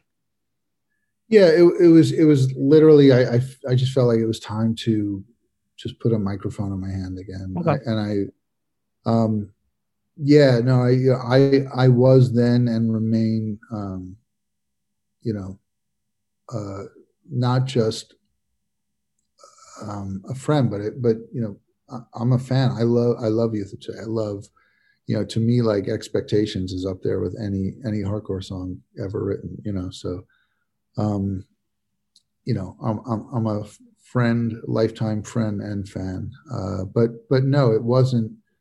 It had nothing to do with that. In fact, I wasn't even I wasn't even really aware of it at the time until I got some distance. You know, um, you know how kind of um, revered revered they were and how how how large their like personas had become um, to like the, the hardcore world, which is great. Um, no, I just I always felt like I, I just had something to say lyrically. Um, you know, I, I mean, I did. I got to write a, a couple of riffs with of Today, which was cool. You know, on Break Down the Walls, I got to write a couple of parts musically, but I I missed writing and and lyrics and screaming them into a microphone. I just felt the need to just get back to doing that. That's all it was. So when you left you Today and picked up Underdog, how long and what was the situations where you would eventually get picked up with Caroline and you would get working on Vanishing Point? It it wasn't long at all. In fact, almost immediately um, upon kind of rejoining Underdog, and that was another thing too that felt weird for me was just having like seeing someone else sing my lyrics. Even though I, I love Carl and rest his soul, love him. He was a great frontman. And yeah, everything. awesome. To me, it just felt it felt so weird because lyrics to me were always just such a personal thing. Um, and, and so that just it just felt off to me. It felt really weird to to see anyone else kind of like just to, to hear my words coming out of anyone else's mouth.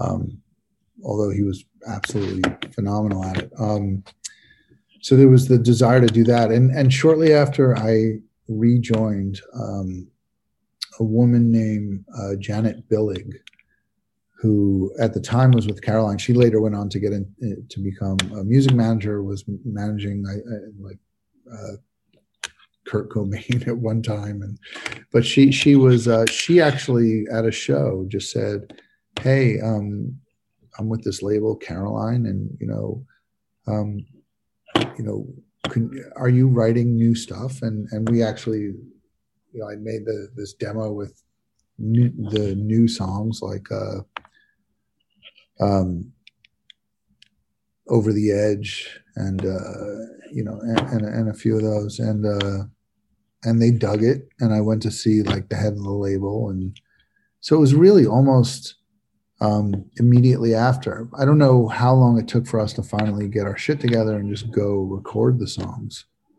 um because I, I, think that didn't I, I think we didn't record until 88 and then it got released in 89 maybe 88 or 89 so it took it took probably a lot of months to finally get our shit together and, and get it out. But it was almost immediately upon rejoining Underdog that I started talking to Caroline. I feel like 88 was a special time just in hardcore punk. And as you said, with the, the way the era has changed. And I know that for you guys, you go on this tour with Vanishing Point, and I found it interesting. You kind of, you had your tour experience with Break Down the Walls. You came back, you put your heart and soul into Vanishing Point, and you go on this tour with a record supported with with Caroline, and then I'll let you kind of pick it up. But my perception was always you did what you did with Underdog, and your brain was like ignited to do something completely separate and different. Yeah, I mean, what what had happened by the time we we went and did like a we, we did lots of sporadic outings and weekends and mini tours and stuff. But by the time we went on this this you know longer like contiguous tour for for the vanishing point um it was kind of like you know what i mentioned that for me the the kind of crescendo the curtain call for new york hardcore was the the riots in 88 and so we're doing this kind of after that in the like epilogue for me, not not again, not being like the bitter old guy. It, hardcore never died; it carried on. For me, that represented like, you know, just kind of a shift. And you know, by the time we we were on that tour, and by the time we were on the West Coast, um, I was really feeling um, just this burning desire to do something musically and you know lyrically poetically that was completely unfettered by unconstrained by genre or giving a fuck what anybody thought about me or what I was saying.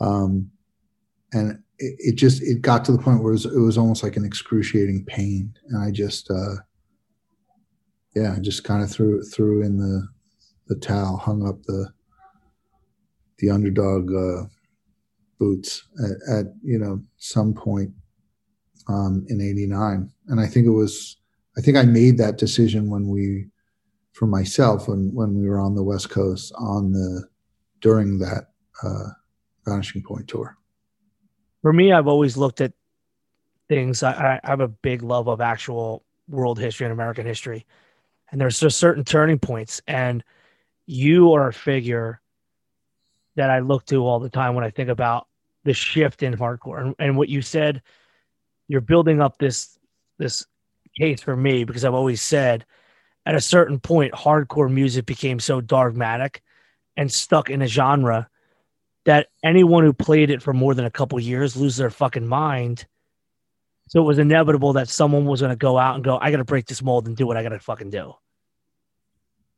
Yeah, I, I, think that probably happens with most genres, right? You know, it's it's uh, once it becomes so, you know, it's funny because on the one hand, I always felt the need to to just keep, I don't know, keep kind of casting off whatever I whatever felt constraining to me and doing something new.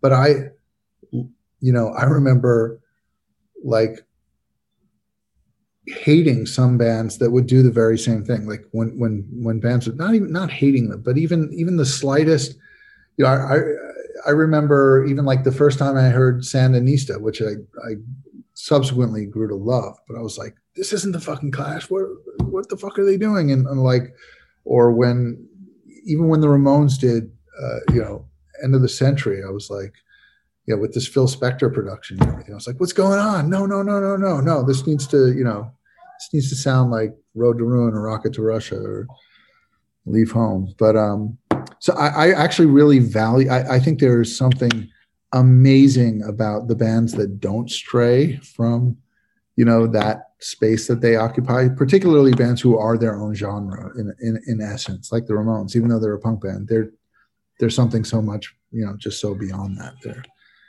Um, but but for me, I I just I couldn't stagnate for very long before I really got this burning desire to just do something something else, something different. But you're right, there there it had gotten to a point where hardcore a lot of hardcore was becoming very dogmatic and and was crying out for you know another thing to come along. Did you? It's funny too because the the a lot of the post hardcore bands, if you want to call them that, you know, but a lot of bands like like you know whether it's Quicksand or Into Another or or or you know burn eh, all of those bands were so distinct. Yes. Not one of them sounded like yes. another which, which made me really happy actually. I want i want you specifically because before, obviously i'm going to eventually talk to wally and other guys but you specifically because you had you know so much time in hardcore at this point. Did you have to have the conversation with drew where like hey listen we're going to write this music and go off the road or was he already like we need to do something more? Like how did i know i know it sounds crazy to think about and and i'd like to understand like the formula where you wrote the the beginnings of the into another music but was it hey let's just jam and see what comes out or did you have an idea where you wanted to take things beyond? We, we absolutely were we were talking on the phone all the time. He he was he was you know even though he's he's he's younger than i he was feeling kind of the same way uh, with bold you know, he, he was kind of going through the same thing at the same time while he was in bold and I was in underdog, and we we we talked constantly, like almost every day. We would talk on the phone about music, and we we would talk about everything from music that we loved, like bands that we both happened to love, you know, from from the past to just this desire to just get together and just again with no template and no plan as to what we would create. So there was that degree of like, let's just see what happens. Um, but it, but there was definitely a mission to do something with no preconceptions at all, no template at all, no uh, trying to fit into a scene or a genre on any level. Now, were you speaking to you because you had mentioned Burn and you had mentioned uh, Quicksand? Were you aware that other peers of yours were also thinking about on that path, or were you just singularly set on what you were doing and you weren't aware of what other people were trying to do musically? I, I didn't know specifically what other people were trying to do until I would hear little bits of it, and uh, you know, either and I, you know, like for instance, I knew I knew that Ray and Porcell wanted to experiment and do different kinds of music, and they did. And they they they they, they both did. Um, so I, I think I think pretty much everyone in my generation was kind of feeling that, you know, and it's, and again, that has happened in, it happened in, in just good old rock and roll, right? I mean, it happened in the 60s. So the Beatles in their studio years, or like the Stones when they started like picking up slide guitars and were influenced by American country music, or, or you know, um, I think, you know, artists go through periods. Um, but for me, it was necessary to like start something completely fresh. And and and Drew was saying exactly the same thing. So we were just really um, aligned that way. I, I did hear rumblings about, you know, my my uh, peers in other bands wanting to also do something new. And it wasn't long before I, I heard what they were all up to. And again, it made me really happy to hear that everything was just very distinct and following that same kind of uh, mission to to just be completely free creatively. I actually think that you just did exactly what I was going to ask you about. it's fucking great. I, I watched a lot of documentaries on just rock bands and stuff like that, and it seems like the natural progression of a whether it's a creator or a songwriter is to you know not whether it's craft or just master what they're up to and then want to go further. And i've seen this like you said with the beatles. You see it in all these different bands that have long careers. So it's natural that the people who were writing the gb's records the Youth of Today records would creatively come to the point where they wanted to go further.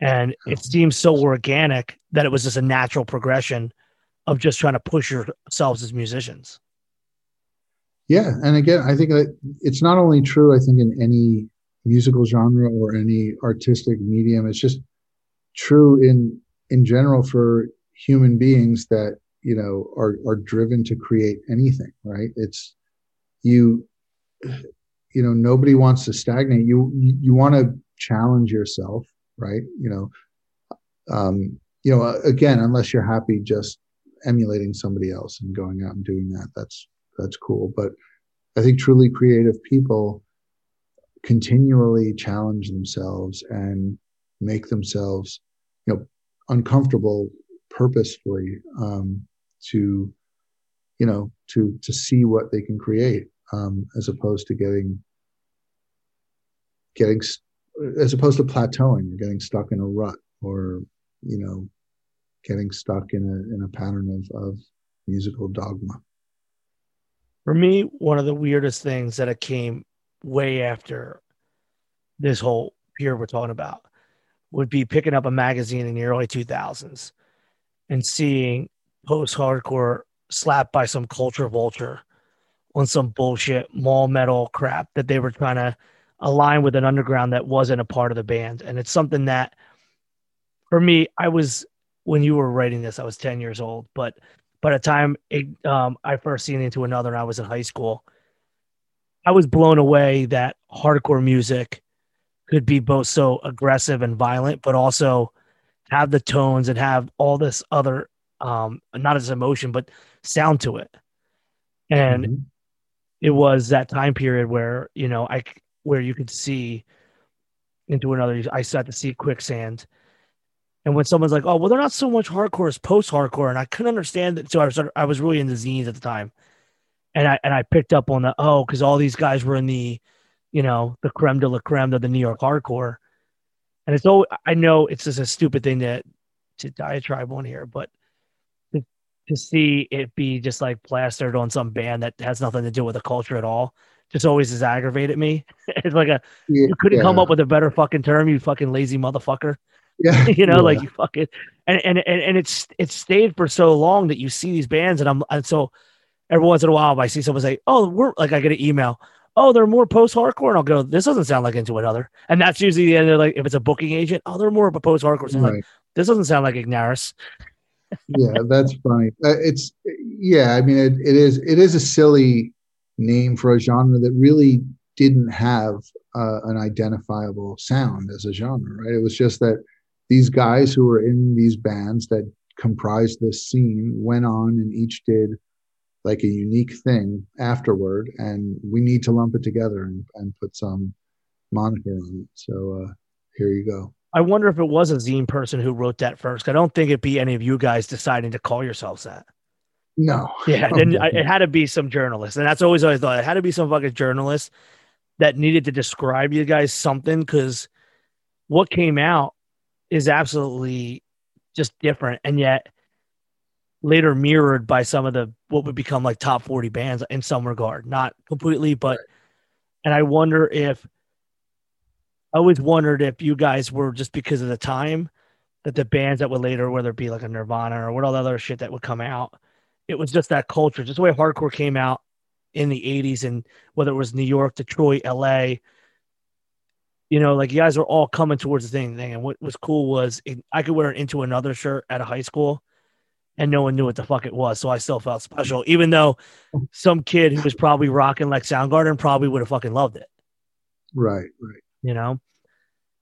So, yeah, no, I, I was always the same way. I always liked the you know the things I loved. I, I I loved them even more when they were more sort of underground and and was I, I always had kind of contempt for I don't know like people for for people as you describe as culture vultures like latching on to something that's authentic and cool and just kind of diluting it and taking the magic out of it. Yeah.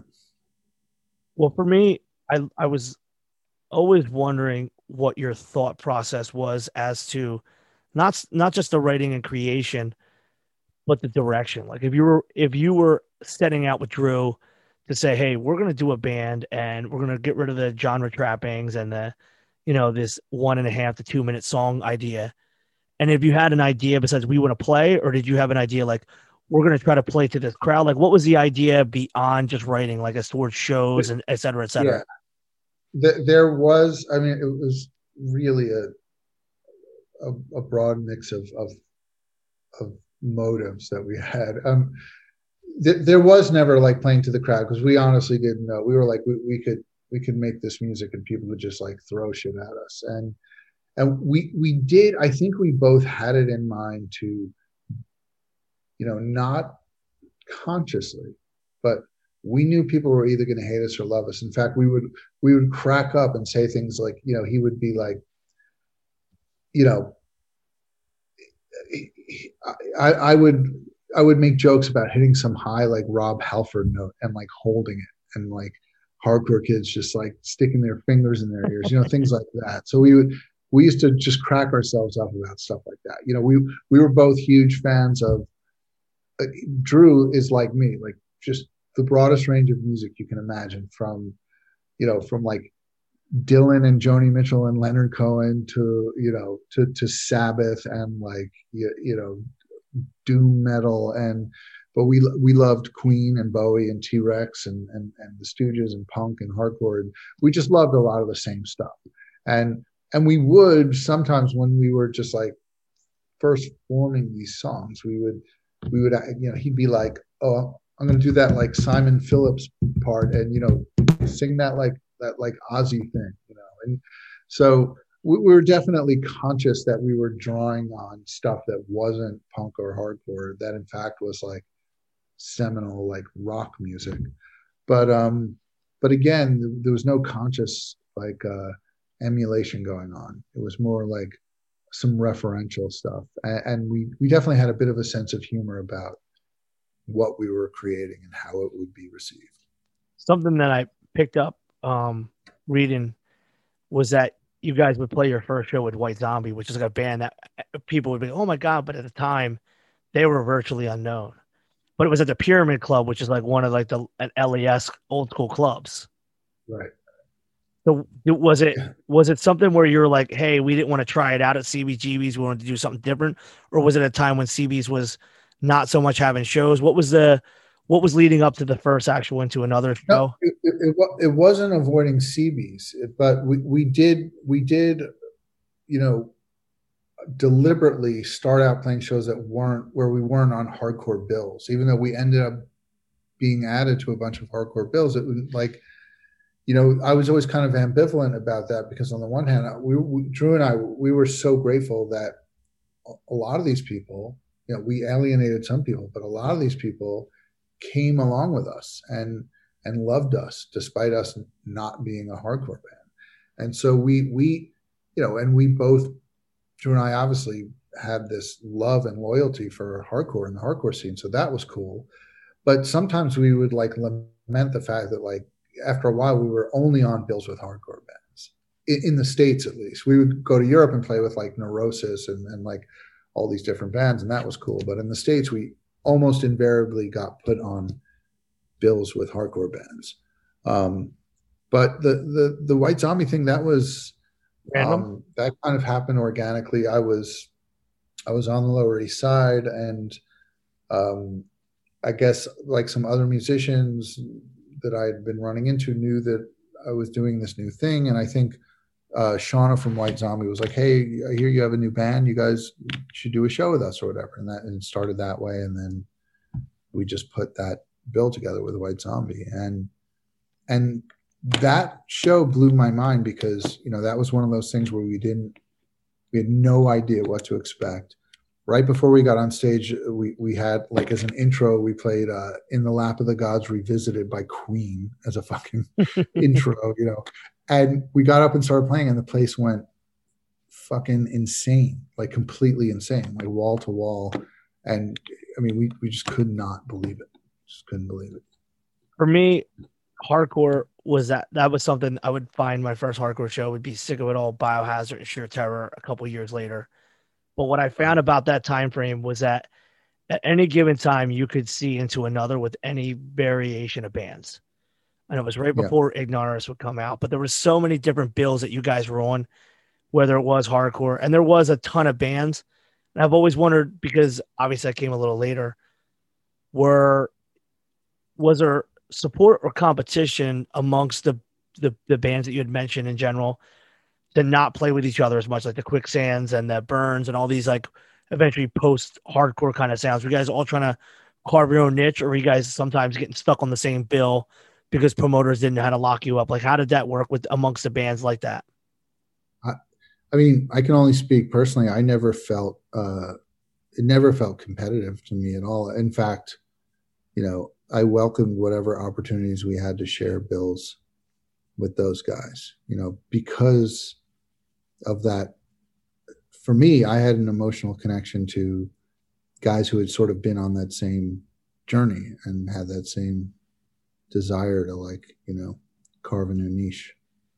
So yeah, it, it didn't feel that way for me. I mean, um, I, I, you know, I never tried to get caught up in that stuff and and maybe maybe to my detriment you know it's like i'm you know I, i'm not a good self promoter and i'm not you know i have like a little private presence on like instagram i'm not on facebook i'm not a so i've i've never been of that mindset. I've for me making music and writing lyrics and singing them um, was always on just such a different plane beyond uh, you know did, did i want to attain success and and and have my job be doing that forever and nothing else and and you know being able to uh, yeah i mean of course i wanted those things but you know did i want to like crawl over uh, my friends or do or do whatever it took to attain as much you know get as much attention as i could and attain as much notoriety as i could no i never felt compelled to do that. I've it's always been cool to see that you because you had break down the walls, which is out on Wishingwell when you were when you were on it, you would later mm-hmm. get pulled into the Rev world when Jordan would release your stuff.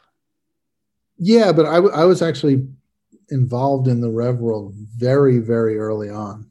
In fact, I like hand drew like titles on the Warzone seven inch, and like I was friends with Jordan and and, and Cappo, uh, you know, at, at the birth of Revelation Records. They, so it was inevitable they, you'd have a release on it, right? They were dear friends. Yeah. And in fact, I remember with, with Underdog, um, you know, stupidly, uh, Russ and I both were like, let's not be on Rev because everybody else wants to be on Rev. So let's not do that. And like Billy Rubin from New Beginning was like, you want to be on my label? And we were like, okay. Um, you know, uh, again, maybe, maybe, maybe to our detriment, who knows? but um, but yeah, I I, I was around uh, when when Rev was born, and and uh, you know Jordan Cooper and, and Ray Cappo obviously were very dear friends at, at, the beginning then and, and still now.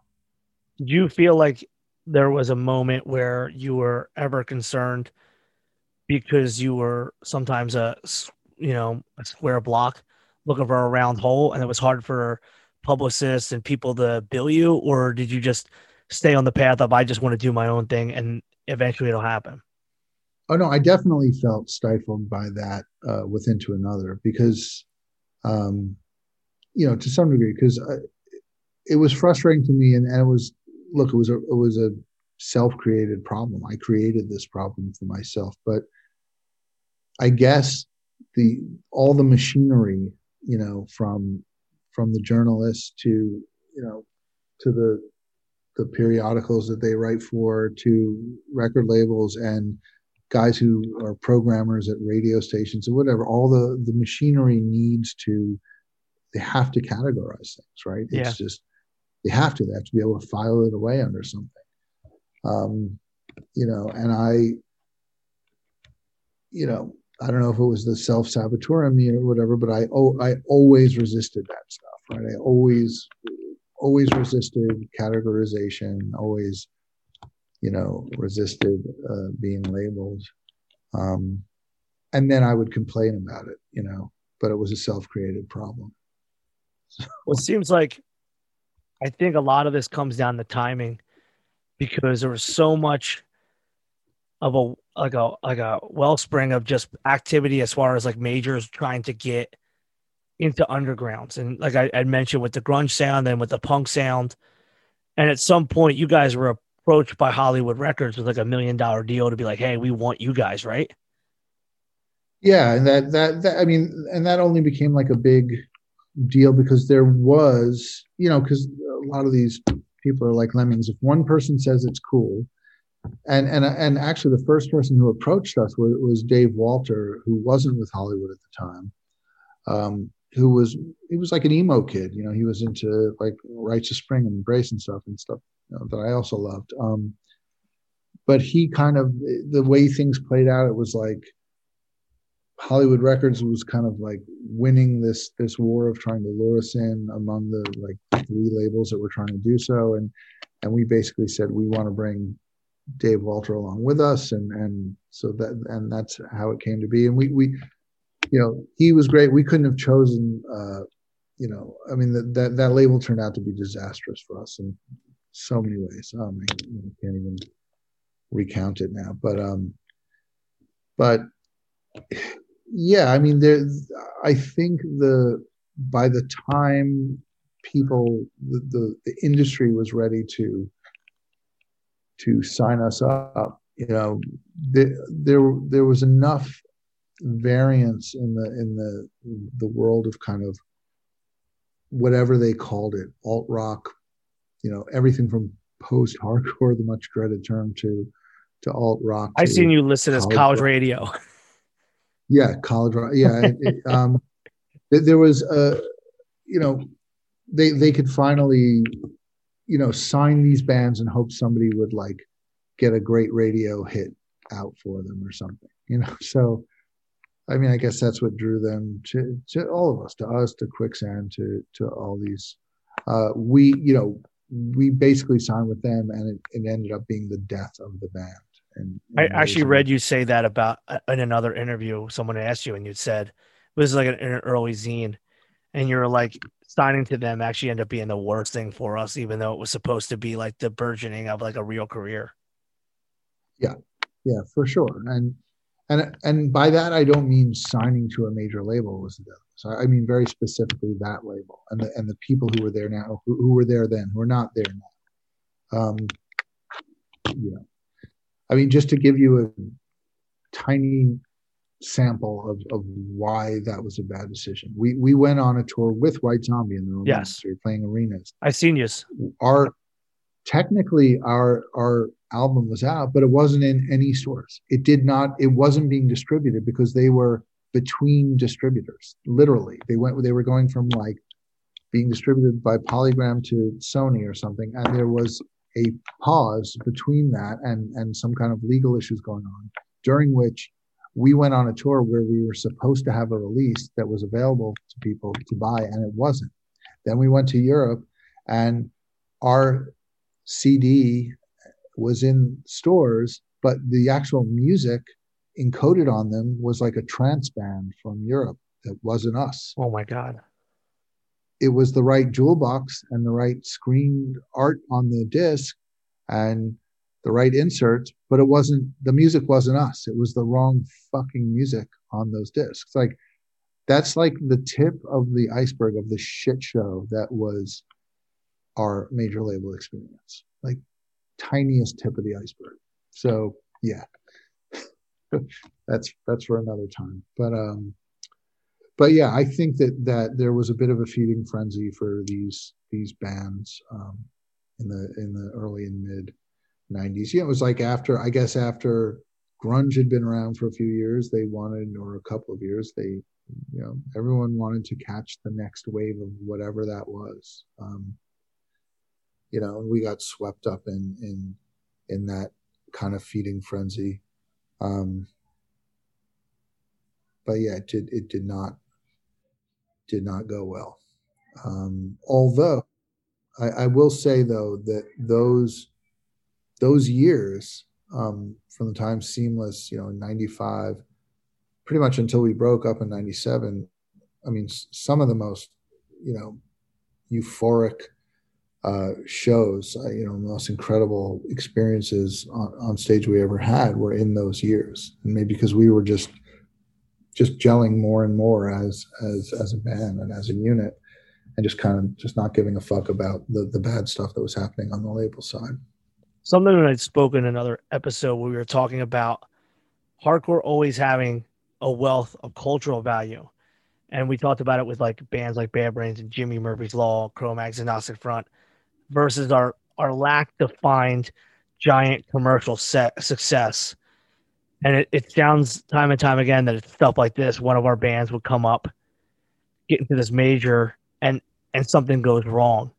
And I, I will, I've always wanted to ask you specifically, where and why do you think that hardcore bands have not managed to have the leap to giant commercial success versus like a grunge or something else? Like, what do you think the failing is that a band like that as a as a genre as a whole? Why we don't have these bands to to bring up to the next level, so to speak? I mean, it would really be impossible to identify exactly what it is. I mean, you know, the one thing is if if you look at if you look at a lot of bands that you know were described as underground or alternative in some way in, in, you know from like 92 and through the 90s who who who got really big. You know, whether it's Nirvana or Soundgarden or Rage Against Machine or whoever it was, the, the thing that they all had in common, if you if you ignore this whole like portrayal of themselves as being underground, even though they were all on major labels and all like paid taxes and stuff, and, you know, weren't necessarily anarchists or anti, you know, corporate rock. they, they were part of, they were signed to big corporations, whatever. The, the thing they had in, co- in common was they they wrote hooky, infectious hit songs that were short enough to have heavy rotation on radio, and they and they had just the right timing, and they touched on just the right, you know, nerves in the collective psyche of like young people who were consuming this music. And and and even at the time you could hear any one of those songs. You could you know you'd have to be an idiot to the first time you heard smells like teen spirit whatever you thought of it and most people thought it was awesome. I thought like the very first time someone played that for me like on a cassette before it came out i was like this is going to be fucking huge. Like i this doesn't you know this is undeniable. Like this is just it's going to be huge. It's just it's going to be in my head all fucking day and it's it's it's going to be huge. It's just like the first time i heard a, a lot of this shit. So um I, I just didn't. I, I can't remember a New York hardcore band, or even the dreaded post-hardcore, any of the bands that arose from the ashes of of, of that generation of New York hardcore. Um, even though they, uh, you know, and, and, to me, the by far the, the, the best of all those bands is is Quicksand of, of all those, but you know, and even though the so many of those songs are so you know just you know they're just these grooves that just you know are like have become ingrained in my like nervous system and and and are amazing. Um i don't know that they're like commercially viable pop songs that could survive many months of heavy rotation on the radio and move the kind of like numbers of units that a song like smells like teen spirit can do you know or or pick any huge band from the 90s um, that was drawing on the underground and and doing their thing um, i think it was just it just so happens that no one wrote that right hook or that right kind of you know pop song in the guise of an alternative song or whatever you want to call it. I feel like with pop rock specifically, they're one of the formulas that I've never understood was like the the raucous bridge opening into like the quiet verse and then the giant loud chorus back to something. And i feel like what you just said about infectious pop i think that the song structure and the way that you all collectively and then individually specifically into another i don't think that you were trying to write infectious pop songs but i do think that because of your musicianship and obviously insane knowledge of rock and roll you can see that the pop songs have gotten big through the decades all have this formulaic system in some regard. So I don't think it's not within you to write the infectious pop song. I think you just didn't give a fuck to do it. Right. Yeah. I mean, I'm not saying like, oh, if I wanted to, yeah. I could just, you know, but sure, I, I understand song structure. So do all these guys. So uh, uh, they, they all understand that the power of the the you know of dynamics and building up to you know some like orgasmic crescendo or like chugging along with like downstrokes and getting you know they they all everyone understands dynamics they understand the theater of it all and they understand how you can manipulate people's emotions with music um you know and and, and yes and how you could craft that into a thing that is like commercially viable but I, I just don't think that was the motivation of a lot of us. Yeah, exactly, exactly. You guys weren't motivated by it. No, the the the motivation really it was just it was a, the labor of love and and just making music that we loved. And by the way, song song structure exists in in in most genres of music. It doesn't have to. There's atonal, amorphous music out there, but that's just not what I wanted to make. All the the music that moved me throughout my life you know even even the most kind of uh, underground and punk of it you, you know even like germ songs have structure you know they have verses and choruses and like bridges intros and outros and um, you know not all of them but most of them so yeah writing a song that has a structure and has dynamics is in no way you know suggests that you're you're compromising your uh, your artistic integrity and just trying to uh, you know be Justin Bieber. Something something that I picked up from the Stooges documentary was that when they were raw and visceral, they still followed the formula you talk about the theater. And it was when they got really experimental and played for like an hour and a half where they really started burning out their fans. So there is yeah. that there is that balance point. And for me, I was in my teens and I was just blown away by a band from our world. Like, you know, you're watching guys who are like, oh, fuck, they were in all these straight edge bands. Now they're doing something different. That was a fuck you in general, back to what we talked about with the template, kind of like the template culture bands, because at the time when Into Another and Quicksand were doing your own thing, hardcore was probably at, and I know people hate me when I say this, like the the young bands that I saw. I mean, there was a point where you couldn't go to a show and there wasn't a million Youth of Today covers. Or I like I made a joke that I went to a show every weekend and there was two to three Alone in the Crowd covers. And they only played one show. There was such a formulaic clone war going on in the resurgence of like another wave of posi hardcore, straight edge hardcore, what do you call it? but yet the purveyors, the guys that pioneered this, were like, "Fuck you, we're over here rocking," like you know. And it was it was such a cool divergence. I, I, I experienced both sides of that. I remember that uh, my band, the Numbskulls, which later became Underdog, we used to cover uh, "Glue" by SSD, and but at the time we were doing that, SSD were doing like "How We Rock," you yeah. know, and uh, and doing their own "Fuck You." And by the way, fuck you is the motivation for almost everything i think musicians who who have that creative drive they're constantly motivated by fuck you. Because once it feels dogmatic and stagnant you know by way of what they create at, at those you know coming out of those frustrating little junctures is a fuck you to some degree. And and that makes for for good music. Now, when you're when you bring up SSD, I I've always seen it in a different light because it's always in past. You know, it's not something I've seen firsthand. So you're saying that a lot of the stuff that would eventually be like the how we rock. Do you find that it was a fuck you, or do you think that some of these bands were working towards like a commercially viable product?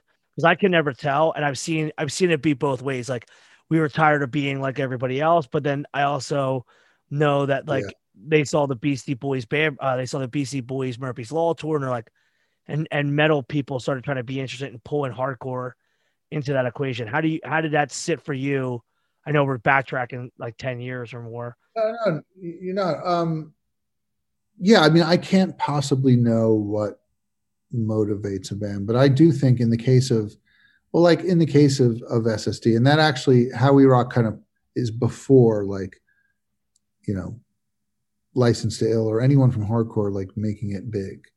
Um, I I don't think they were trying to write radio hits. I do think it was to some degree uh, like a fuck you. I don't think they th- they thought that with Springa singing these like unintelligible lyrics and stuff, they were they were going to you know become like Motley Crue big or anything. But um, yeah, it's just because I guess what I meant by being on both sides is we were covering like to me there was like this canon of songs in like 82 83 of just like minor threat ssd you know pick pick your iconic band from the early 80s there were these just like so it was you know i was paying homage to to to them by covering this song because to me it was like just the essence of that era like there were a million songs like that that to me were just essential of that era. But you know, but at the time again, do so covering that in '85, covering you know glue, and even though it's just a couple of years before, it's like paying homage to something in the past, while that band that we're covering is has moved on, kind of, you know. Now, what what did you follow into? Like, what did you get your whole entire world wrapped around when you decided to stop doing into another in 97 like what did you what did you immerse yourself in?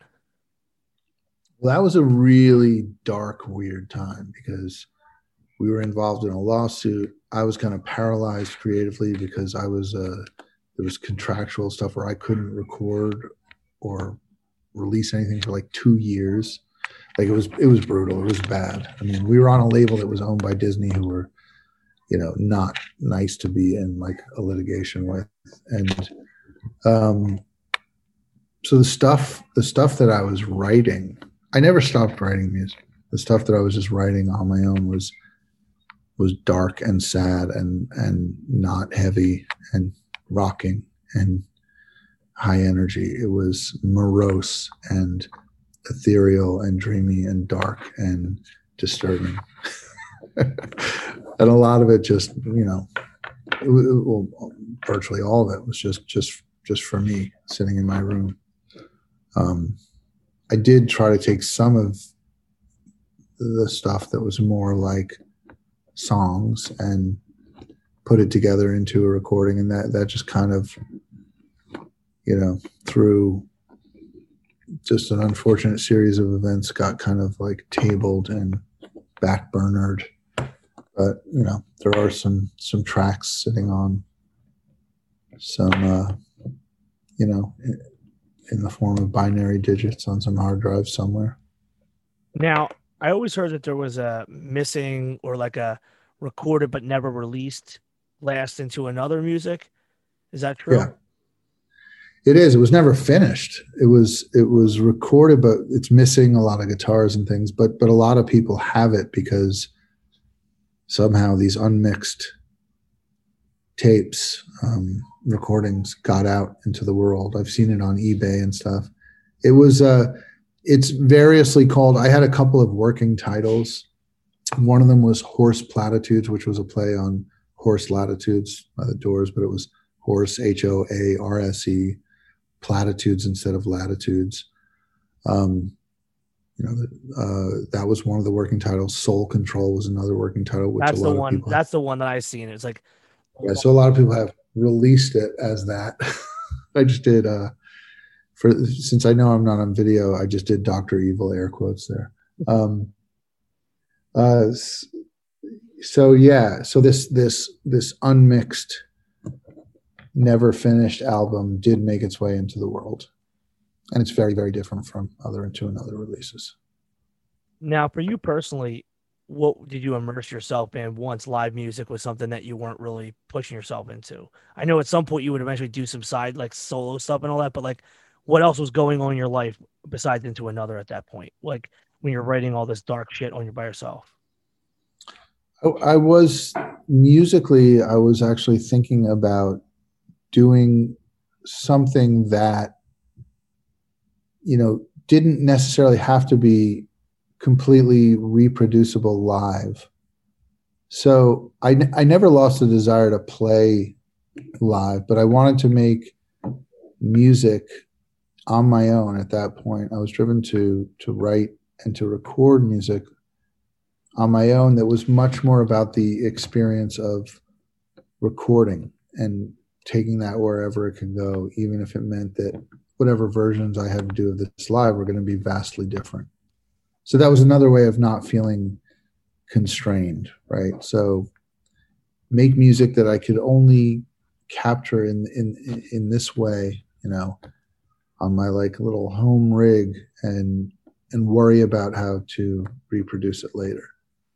Whether that was like how i would weirdly layer my acoustic guitar that you know i wouldn't be able to do even with another acoustic guitarist later or you know things i was doing to my voice with with weird not not with like plugins and and like digital stuff but just singing through like weird vintage amps and just just doing just bizarre shit that was like home studio stuff that you couldn't really get through a, a set without you know redoing your setup 50 times live. Um so I, I was just i was i was kind of fixated on this more um subdued kind of not not really ballads but much softer aesthetically but maybe darker as well um, kind of music that i was writing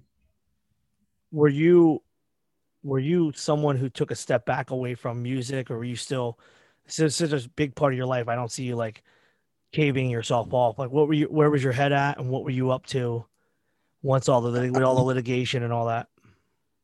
Um, so I started doing a lot of stuff uh, like visual stuff. Um, with with Jordan, I, I became his like de facto art director uh, for Revelation releases for a while, and did like you know, um, just some some art direction and, and, and design, some like uh, some some of the visuals for some of the releases and stuff like that. I started doing getting into the world of of design and and you know uh, color separation and photography and layout and and uh, and just started picking up like design clients um, some in music some in other worlds some in startups um, and that morphed into becoming a, a designer and a creative director so you know it's just another way to just constantly feed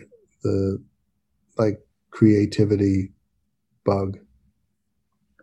Now, obviously, as the 2000s came, there was an insane resurgence of love. And I don't think that it was ever gone, but I remember it going from like my old heads like Hard Carl and Jamie Davis, who had a lot of love for Underdog, to being like an 18 year old kid wearing an Underdog bootleg shirt at a hardcore show you know, and you're like, where the fuck did this kid get this shirt from? How did you feel overall when people started hitting you guys up to start playing again, a band that you had kind of put down for such a long time? And were you apprehensive because of how much a hardcore changed? Were you kind of excited to get back to doing some of that? Um, it was again, I was kind of ambivalent. On the one hand, I, it was it was weird because I, I feel like I was always um, I was doing these things that were you know were appreciated more later, you know, like kind of posthumously. Um, so that always felt kind of strange. But I mean, even though we, we, we got lots of love when we were together as underdog, it, it's it's true. And the there, when there was there was this resurgence of even more kind of passionate love for that stuff. Um, I think the first you know time we got back together and played was in like '98. Yeah, and and uh, it, it felt it felt great. I mean, it was. I was definitely apprehensive. I thought, is this just going to be like some lame reunion? You know, like I I I used to like nine times out of ten, at least up until that point in time, like reunions that I had seen of bands in other genres were disappointing to say the least. Um, or just kind of made you roll your eyes. But that kind of, you know, I've been lucky, at least in the way I perceived it, where that, the way that felt and the way starting to play shows again in 2012 with Into Another, the Rev 25 or whatever, um, it just kind of felt like getting back on, you know, on the horse. It didn't, it didn't feel like we had stopped. It just felt like we paused and now we're continuing. It felt it just felt genuine and real. So that was a good thing. I think I think if it hadn't, I would have been like, eh, this is kind of weird. Let's not do this anymore. This the formula that I go through when I talk to bands about reuniting. And it's always the same thing. Like, I don't think people will care. What if it's just all old guys? I'm like, all the old guys, all the, I literally, I always say the same thing. I'm like, yeah, them old guys might come out, but there's an entire generation, or depending on like, like there's an entire generation or more that have been just obsessive about a band they have not got to see. And I remember you guys played one of the coolest. The only time we did a uh, Thursday show at this hardcore at the church, and you guys headline, and that shit was fucking epic. And then I was like telling you, you ever want to yeah. fucking do it into another? You like we got to do it. And I remember Tim Bourne and be like, you did underdog. Now you got to do it into another, and then Rev was the following year. And for me, I love seeing uh, bands who had, you know, thought, ah, you know, people don't care. I love when they get to see the crowd in front of them and people love their songs. And it's honestly the the, the it's a it's bigger pain in the ass as a promoter to deal with a reunion scenario because there's so many variables where you just book a band that has a guarantee. It's easy but I know the electrifying feeling and the excitement. And I love seeing it in the band's yeah. faces. Like uh, when I did Turning Point, Jay was like, Can we just open for Gorilla Biscuits? We have to headline. I'm like, I made him a promise. I said, If this sucks after the show, punch me in the fucking face. during the first song of Turning Point, I grabbed him. I was like, You still want to fuck? Uh, you want to punch me in the face? And he shook his face. Like, no fucking way because he sees it. That's great. There's That's such great. a wall of emotion that comes when you put something down and you're worried if people will respect it. And it was just yeah. great to see underdog in 2011 and then into another 2012. It was great to see. And it, it sucks that you think about like in a post homina setting, but because hardcore is in this weird state between the internet and just newer people coming in and the ones who do get into the culture and the ones that do dig in the archive, they learn about your bands and then they have to they have to they have to see it. They have to see it to know it, you know? And I'm so right. glad that you got to relive that. Yeah, listen, I'm so grateful that we got to relive that and we get to relive that hopefully again in the in the future. Um, you know, my my ambivalence, my being of two minds is more about I didn't want to just go out there and and have a suck, not not just in not playing well or performing well, but in not being able to conjure that intangible thing, that intangible kind of magic again. And it was so, it just is so great to, to do that, you know, again, at like this point in my life. And it's, and it's there. It's like it never left. And, and that connection is there and that, you know, that vibe is there. It's, it's, I'm incredibly grateful for that. I, I've always wanted to ask you if you felt as if some of the best things or people or bands got covered in the sands of time in any in any part of your career but maybe we'll go like time by time like in the very earliest stages there's is there people or bands that you think that got lost in the Steven Blush and the different people that wrote books, and they couldn't include everybody in the first ever?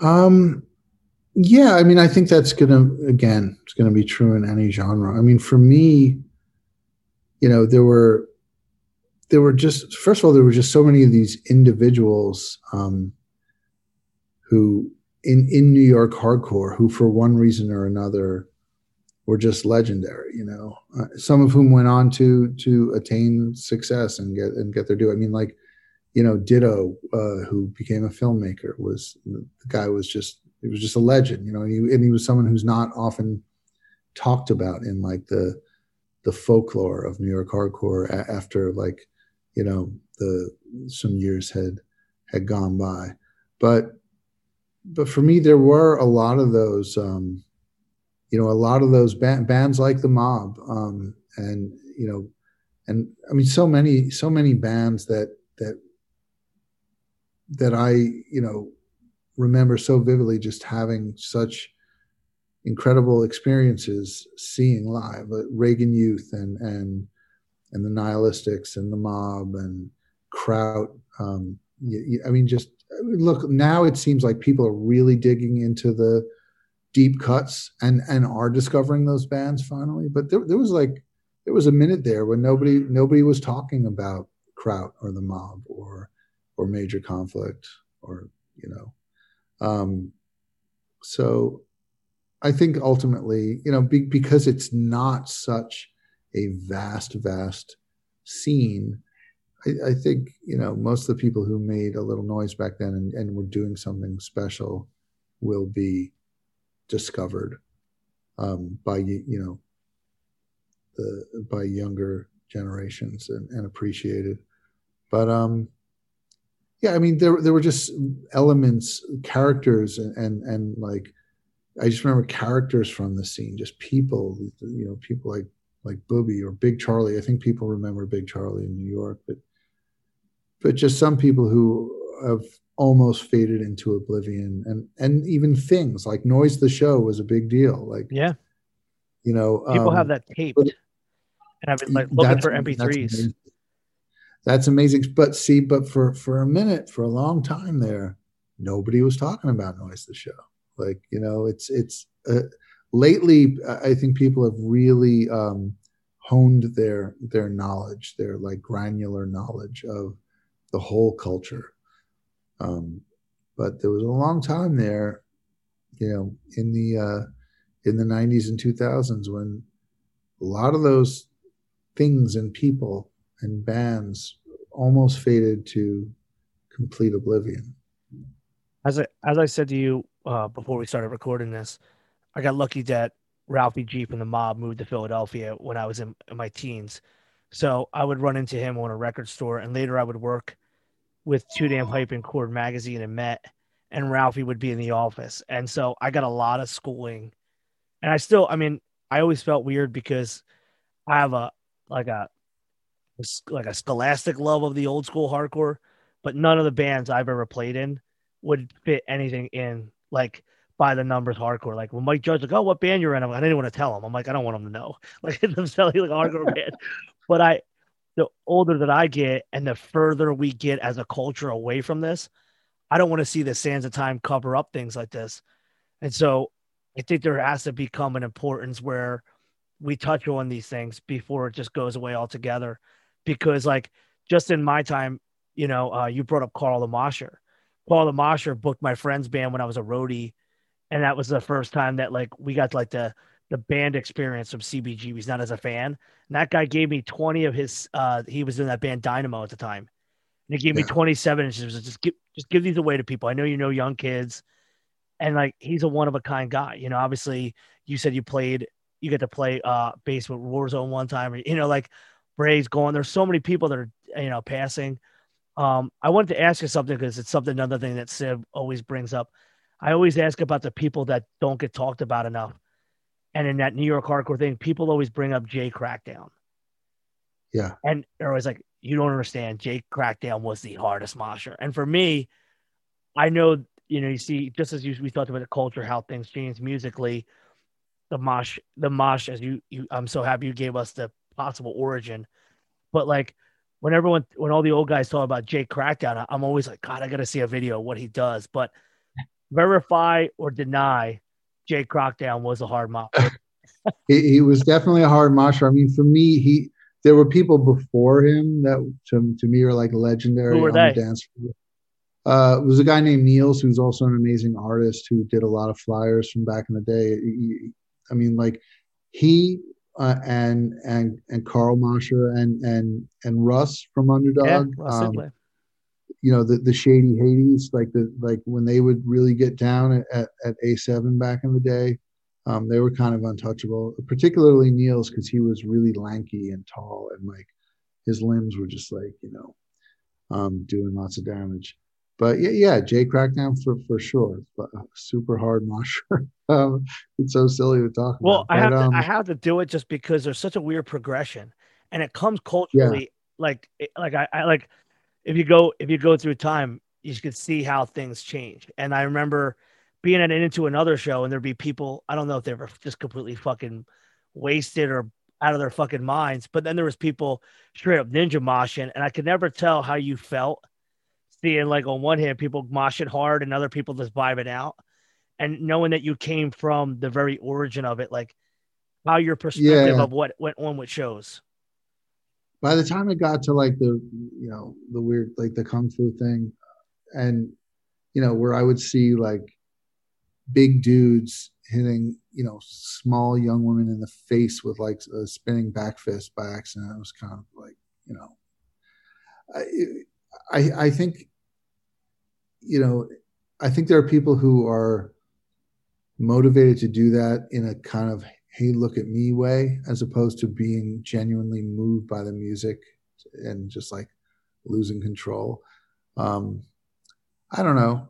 Again, of, of multiple minds about it. I, I, it is amazing to make music that that elicits this this reaction and uh, for me, it's it's the best reaction you can elicit is where the the entire room becomes like one undulating organism and is just like you know one moving mass of people and some of them like trickle onto the stage and fly off and more so than one guy clearing out every everybody by doing like the the spinning fist and the and the inside outside crescent kick or whatever Actually, I love that you brought the organism part because I actually did a show with Cro-Mags and Cock Sparrer in 2012. Wow.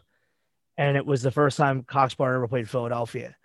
And I'd done I'd done the the first what do they call Cro-Mags JM now, unfortunately. But like I did the first Cro-Mag show in 2009 that they would do at a church, and we had like 800 people packed in this room. And it was the first time since I was in my teens where I seen that organism feeling like where there was no space and everybody was organically moving. And it's such a difference compared to the regular kind of shows we had.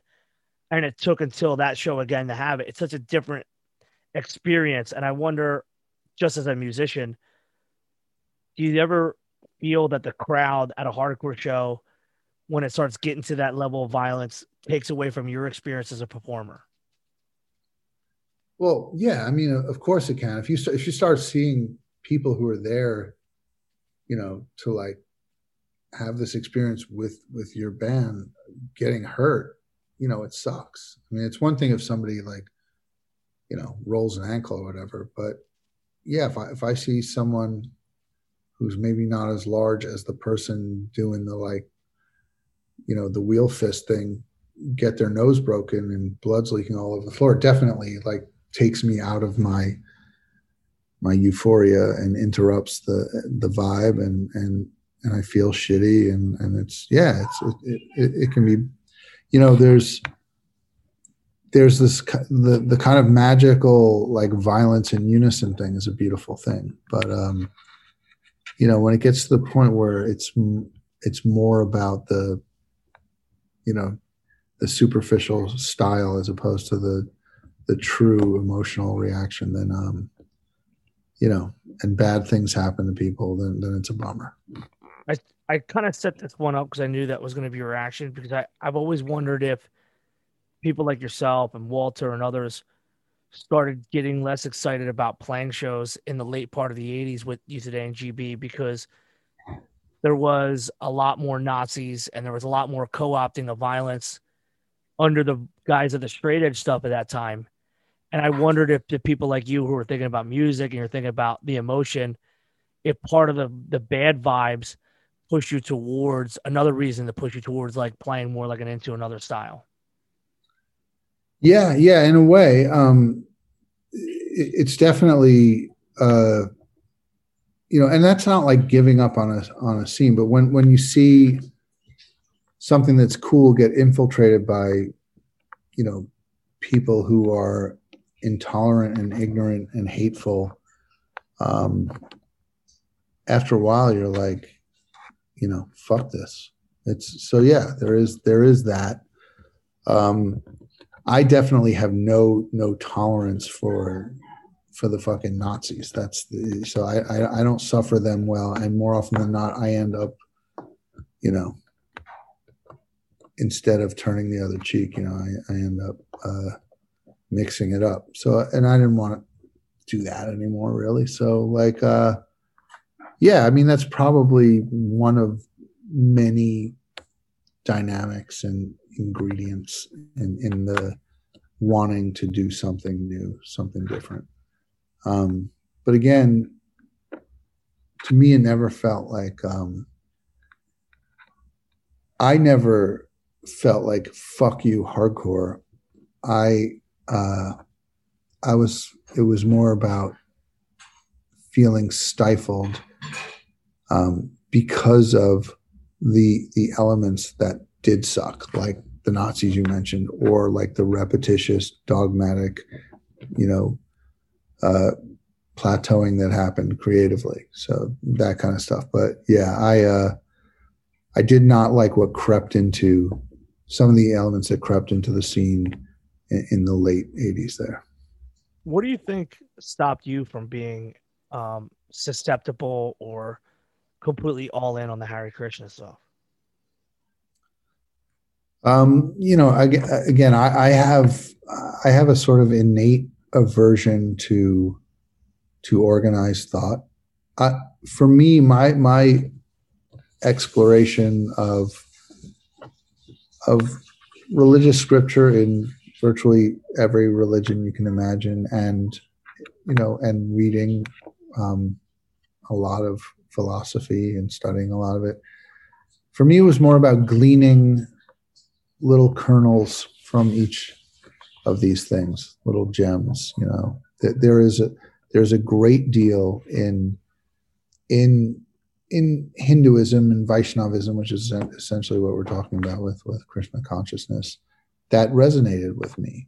You know, the idea of of you know just uh, of of we as as people not we are not our physical bodies clearly you know we we are carbon and silicon and sulfur and iron and, and water and, and other things. But you know, to this day, we have no idea what animates us and makes us self-aware and makes us capable of intellectual thought and and capable of art and music, or what what or what animates a blade of grass for that matter, or or or a horse or an osprey, or you know. So life is a mystery, and I was always mystified by it and always filled with wonder about it and looking for answers about it.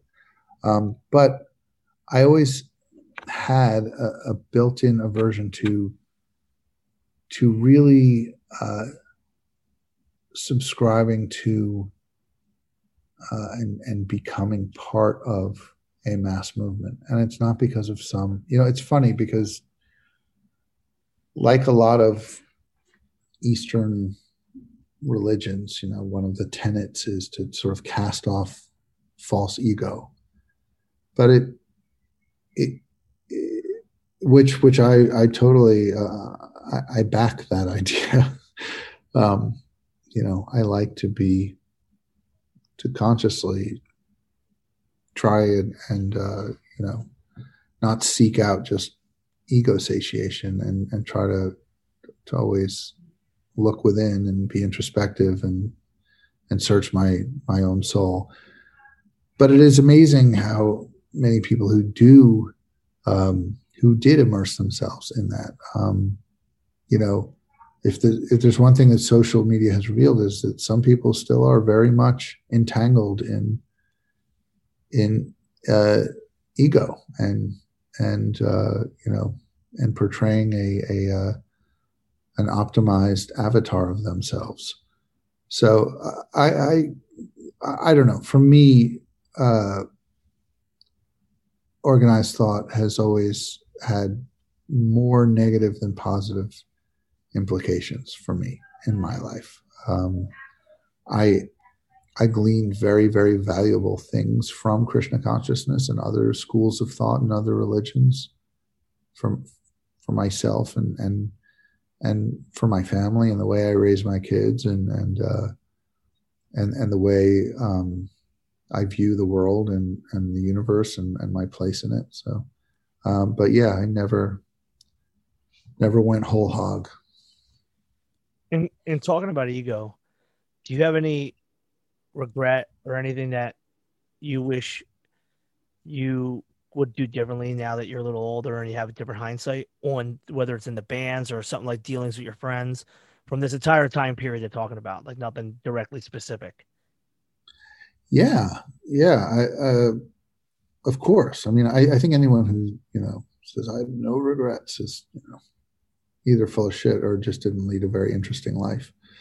Um, yeah, I mean, there are a million things I would have done differently. I would I would never want to alter, you know, the progression of time to the point where I didn't end up with like my son and my daughter and my wife and my my family that you know brings me so much joy now. But yeah, I mean, like for instance, for for a lot of the into another years because I was just going through so much um, emotionally and mentally and and uh, I was completely fucking insane. And for most of that run, I, I was often a complete asshole to these people in my band that I loved. So yeah, I do that differently. I was, I was just like an, an irritable, like temperamental fucking lunatic. So yeah, I, I, I changed that for one thing, and I loved those people and was, was and often treated them in ways uh, they didn't deserve to be treated. So yeah, I mean, yeah, it's a million fucking things. like, well, I I asked that. I mean, obviously, I, I, relate to that wholeheartedly. I was a fucking, I was also the crazy person in, in punishment, and I literally, the guys, I I God bless them for fucking putting up me because I was a fucking psycho. But I, I I asked that because I remember reading your interview in Anti, which later became Antimatter and you just seemed conflicted emotionally. And I figured like I, I knew there had to be some kind of there had to be something with you. And I think it's interesting that you say now, like, yeah, of course, you know, I was I was going through a fucked up time. But um yeah. because I, I we only we only saw the stage side of you, you know, like this fucking insane performer. But there was a there was a tense, darker thing in your conversation with Norm. I was I was obsessed with that zine. And I'm eventually gonna have Norm on the show. And I just I just remember reading. I remember being excited. Oh, I'm gonna read about Richie and being like, all right, this guy like very tense. You know, like the interview. You know, like very yeah. And and his style is his style. I try to mimic at times just because I, it's what I you know like at the zines. It was one of the most interesting and introspective zines when you these conversations. Absolutely. And so um Norm, Norm is brilliant and he's and yeah he's I love the guy. Yeah. So we go from biggest regret to what do you think your happiest, whether you're happiest or most memorable or your greatest accomplishment and all the stuff that we're ta- we talked about? Well, I definitely uh, am not. I'm definitely not self-important enough to to call anything an accomplishment that I've ever done. But I, for me, the the two things that you know, if I, if I just look back at just my life from 30,000 feet. Um, two things that I think moved me the most, um, and, and they're not two just two individual instances, but two things that happen from time to time when all the stars align. Um, the few times that I had encounters with people where they would tell me how these words that I like would spill out at two in the morning crying or whatever resonated with them and touched them and would tell me this in, in you know would get would would would give me anecdotes from their lives and and would would would talk to me about the ways in which these you know this bearing of my soul that i would do and then would feel really vulnerable almost to the point where i regretted getting that like intimate and and fucking fruity and weird. They would tell me that that that i spoke to them directly and and moved them or you know um there's just this this connection that sometimes when when it was someone would say something like that to me and it was real and this connection I would have with that person and this feeling of of kinship and and mutual empathy and stuff that would happen was really fucking trippy and amazing and heavy. Um, and, and, that has happened a few times. And, and the other would be like you know certain certain times when just the stars align and it's not it's not just down to like a good sound system and good monitors and a, and a, and a hyped up crowd there there's magic that happens sometimes when you know this room full of people gets together and and you know they're they're in it just as much as I am and we're all like we're all just part of this thing that happens and this euphoria that happens for whatever it is an hour and 10 minutes.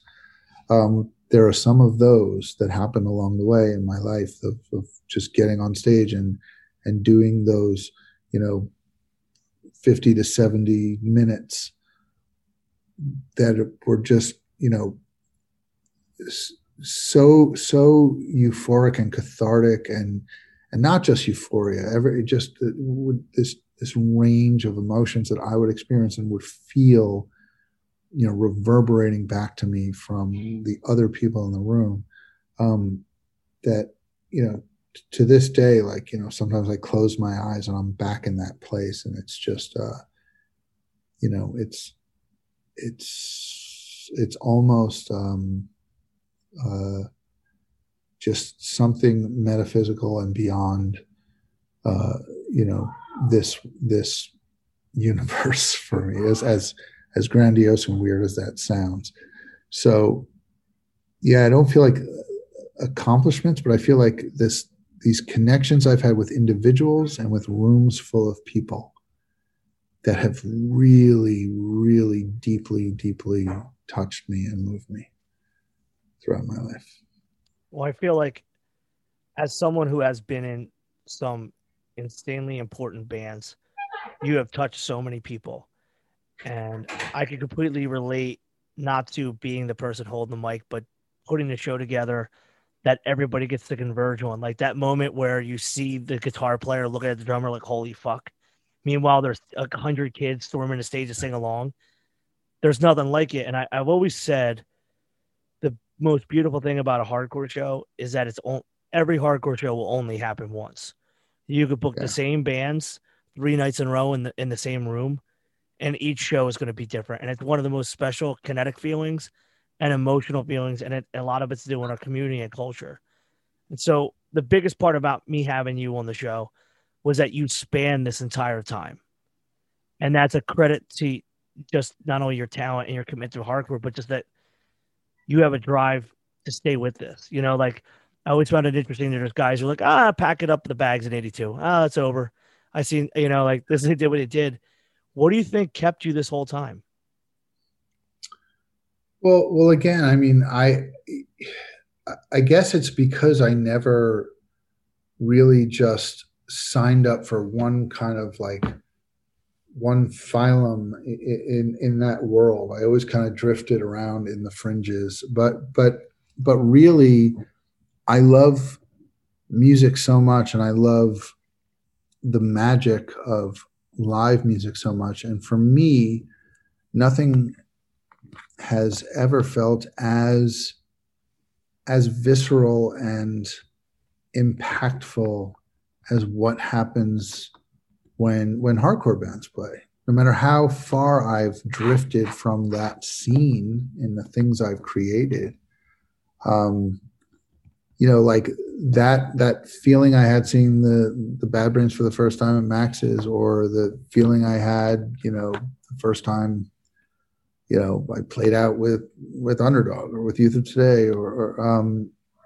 you know, that that's that's something so special and so and and so rare, and uh, I, I I feel you know so grateful to that world. And and and and that scene as a as a as a whole scene as a global scene but as new york hardcore and all the regional scenes and the people i've met and uh you know the, the things i've learned from from it and from the music and from all those characters and and all those friends and and frenemies and enemies. It's uh you know i have I have so much love for that scene, and it's and it's something real and attainable. It's not some it's not some far off thing that I, I just see through the lens of major labels and like you know Rolling Stone and Creem magazine and stuff. It's it's something that I was part of, and it's something that's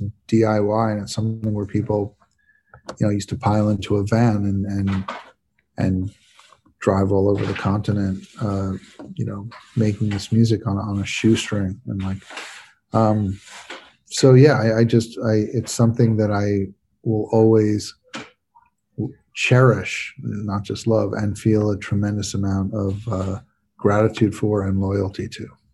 No, I feel I've seen bands in a very short time go from being exactly what you're talking about, shoestring budget, small, to being very commercially successful and they turn their back. And I've never seen that with you. And there's always been an earnesty in what you're putting out on stage in any regard.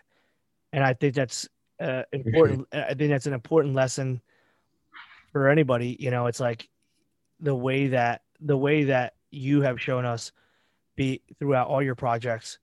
There, there is an earnesty and a connection with your crowd, and it's not like, hey, fuck you, I'm gonna go back and do the rock and rock and roll thing. There's like a emotion that pours out, and that's really why I wanted to have you on the show. And I and I really appreciate you taking the time to speak with us.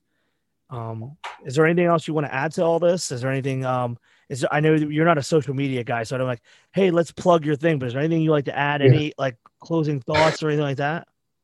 Uh, I mean, I maybe maybe some closing thoughts. I mean, first of all, thank you, thank you, Joe. This was this was really great, and this was uh, definitely not the cookie cutter template conversation. And I really appreciate that. I appreciate you putting this together as just a as just a real uh, genuine conversation and and and I think we we went lots of places and covered a lot of stuff I mean uh, all I would say now is you know I I honestly feel that we are in a uh, we're, we're living in a sort of dystopian like graphic novel together all of us and I do think the, the world is on the brink of another mass extinction, and I think we all need to wake the fuck up and uh, and and address that. You know, I want my I want my kids and their kids to have a habitable planet. So uh, for me, the shortest, most direct route to that is to stop supporting uh, animal agriculture, and I'll I'll leave it right there. Richie, thank you so much. I really appreciate your time. Um, I really look forward to having you back on a stage in any incarnation. I don't care if you just stand up there and say, "Hey, I'm Richie," and um, I just really appreciate really appreciate your honesty and going deep. And um, thank you for the comment. I really just didn't want to be the '90s theme where I show up with ten questions, and no matter what question one was, question two was coming.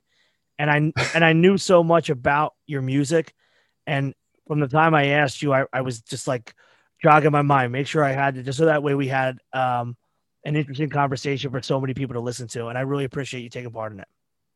Thanks so much, Joe. I really appreciate it. Nah, man, this has been awesome. And um, I, I will not put your social medias up there, but I probably in our show notes, I will link everything to into another and to underdog and just because. Cool. And I'll and I'll leave your personal one out. They got to Google to find you. And um, thank you for being on the show. Thank you, Joe. I really, really hope you enjoyed that one. I had a fun time talking to him and his story is absolutely fantastic. from the very beginning when he was in the psychobilly bands to the reasons he resonated with Bad Brains and what that turned into for hardcore and how he shifted the focus away from signing the corny carbon copy straight edge bands in 88 and 89 and you know shifted the world to focus and stuff like into another it's absolutely a fantastic story and richie's a hell of a guy and it was great to hear him talk for so long next week we go into walter schreifels now when i had hit him up he was like yeah i got plenty of time and we were rocking and rolling and we get into the meat of gorilla biscuits and what he started to leave and he looks at the watch and he's like holy shit I, I gotta get ready to go. I didn't realize this went so fast. So we don't have such a comprehensive all over Walter story next week coming for you, but we go deep in his beginnings and what would take to be in bands like Youth of Today, Warzone, and then of course Gorilla Biscuits. And I really hope you enjoy it. Remember that we have a Patreon page now and you can check it out. We're to have all the links.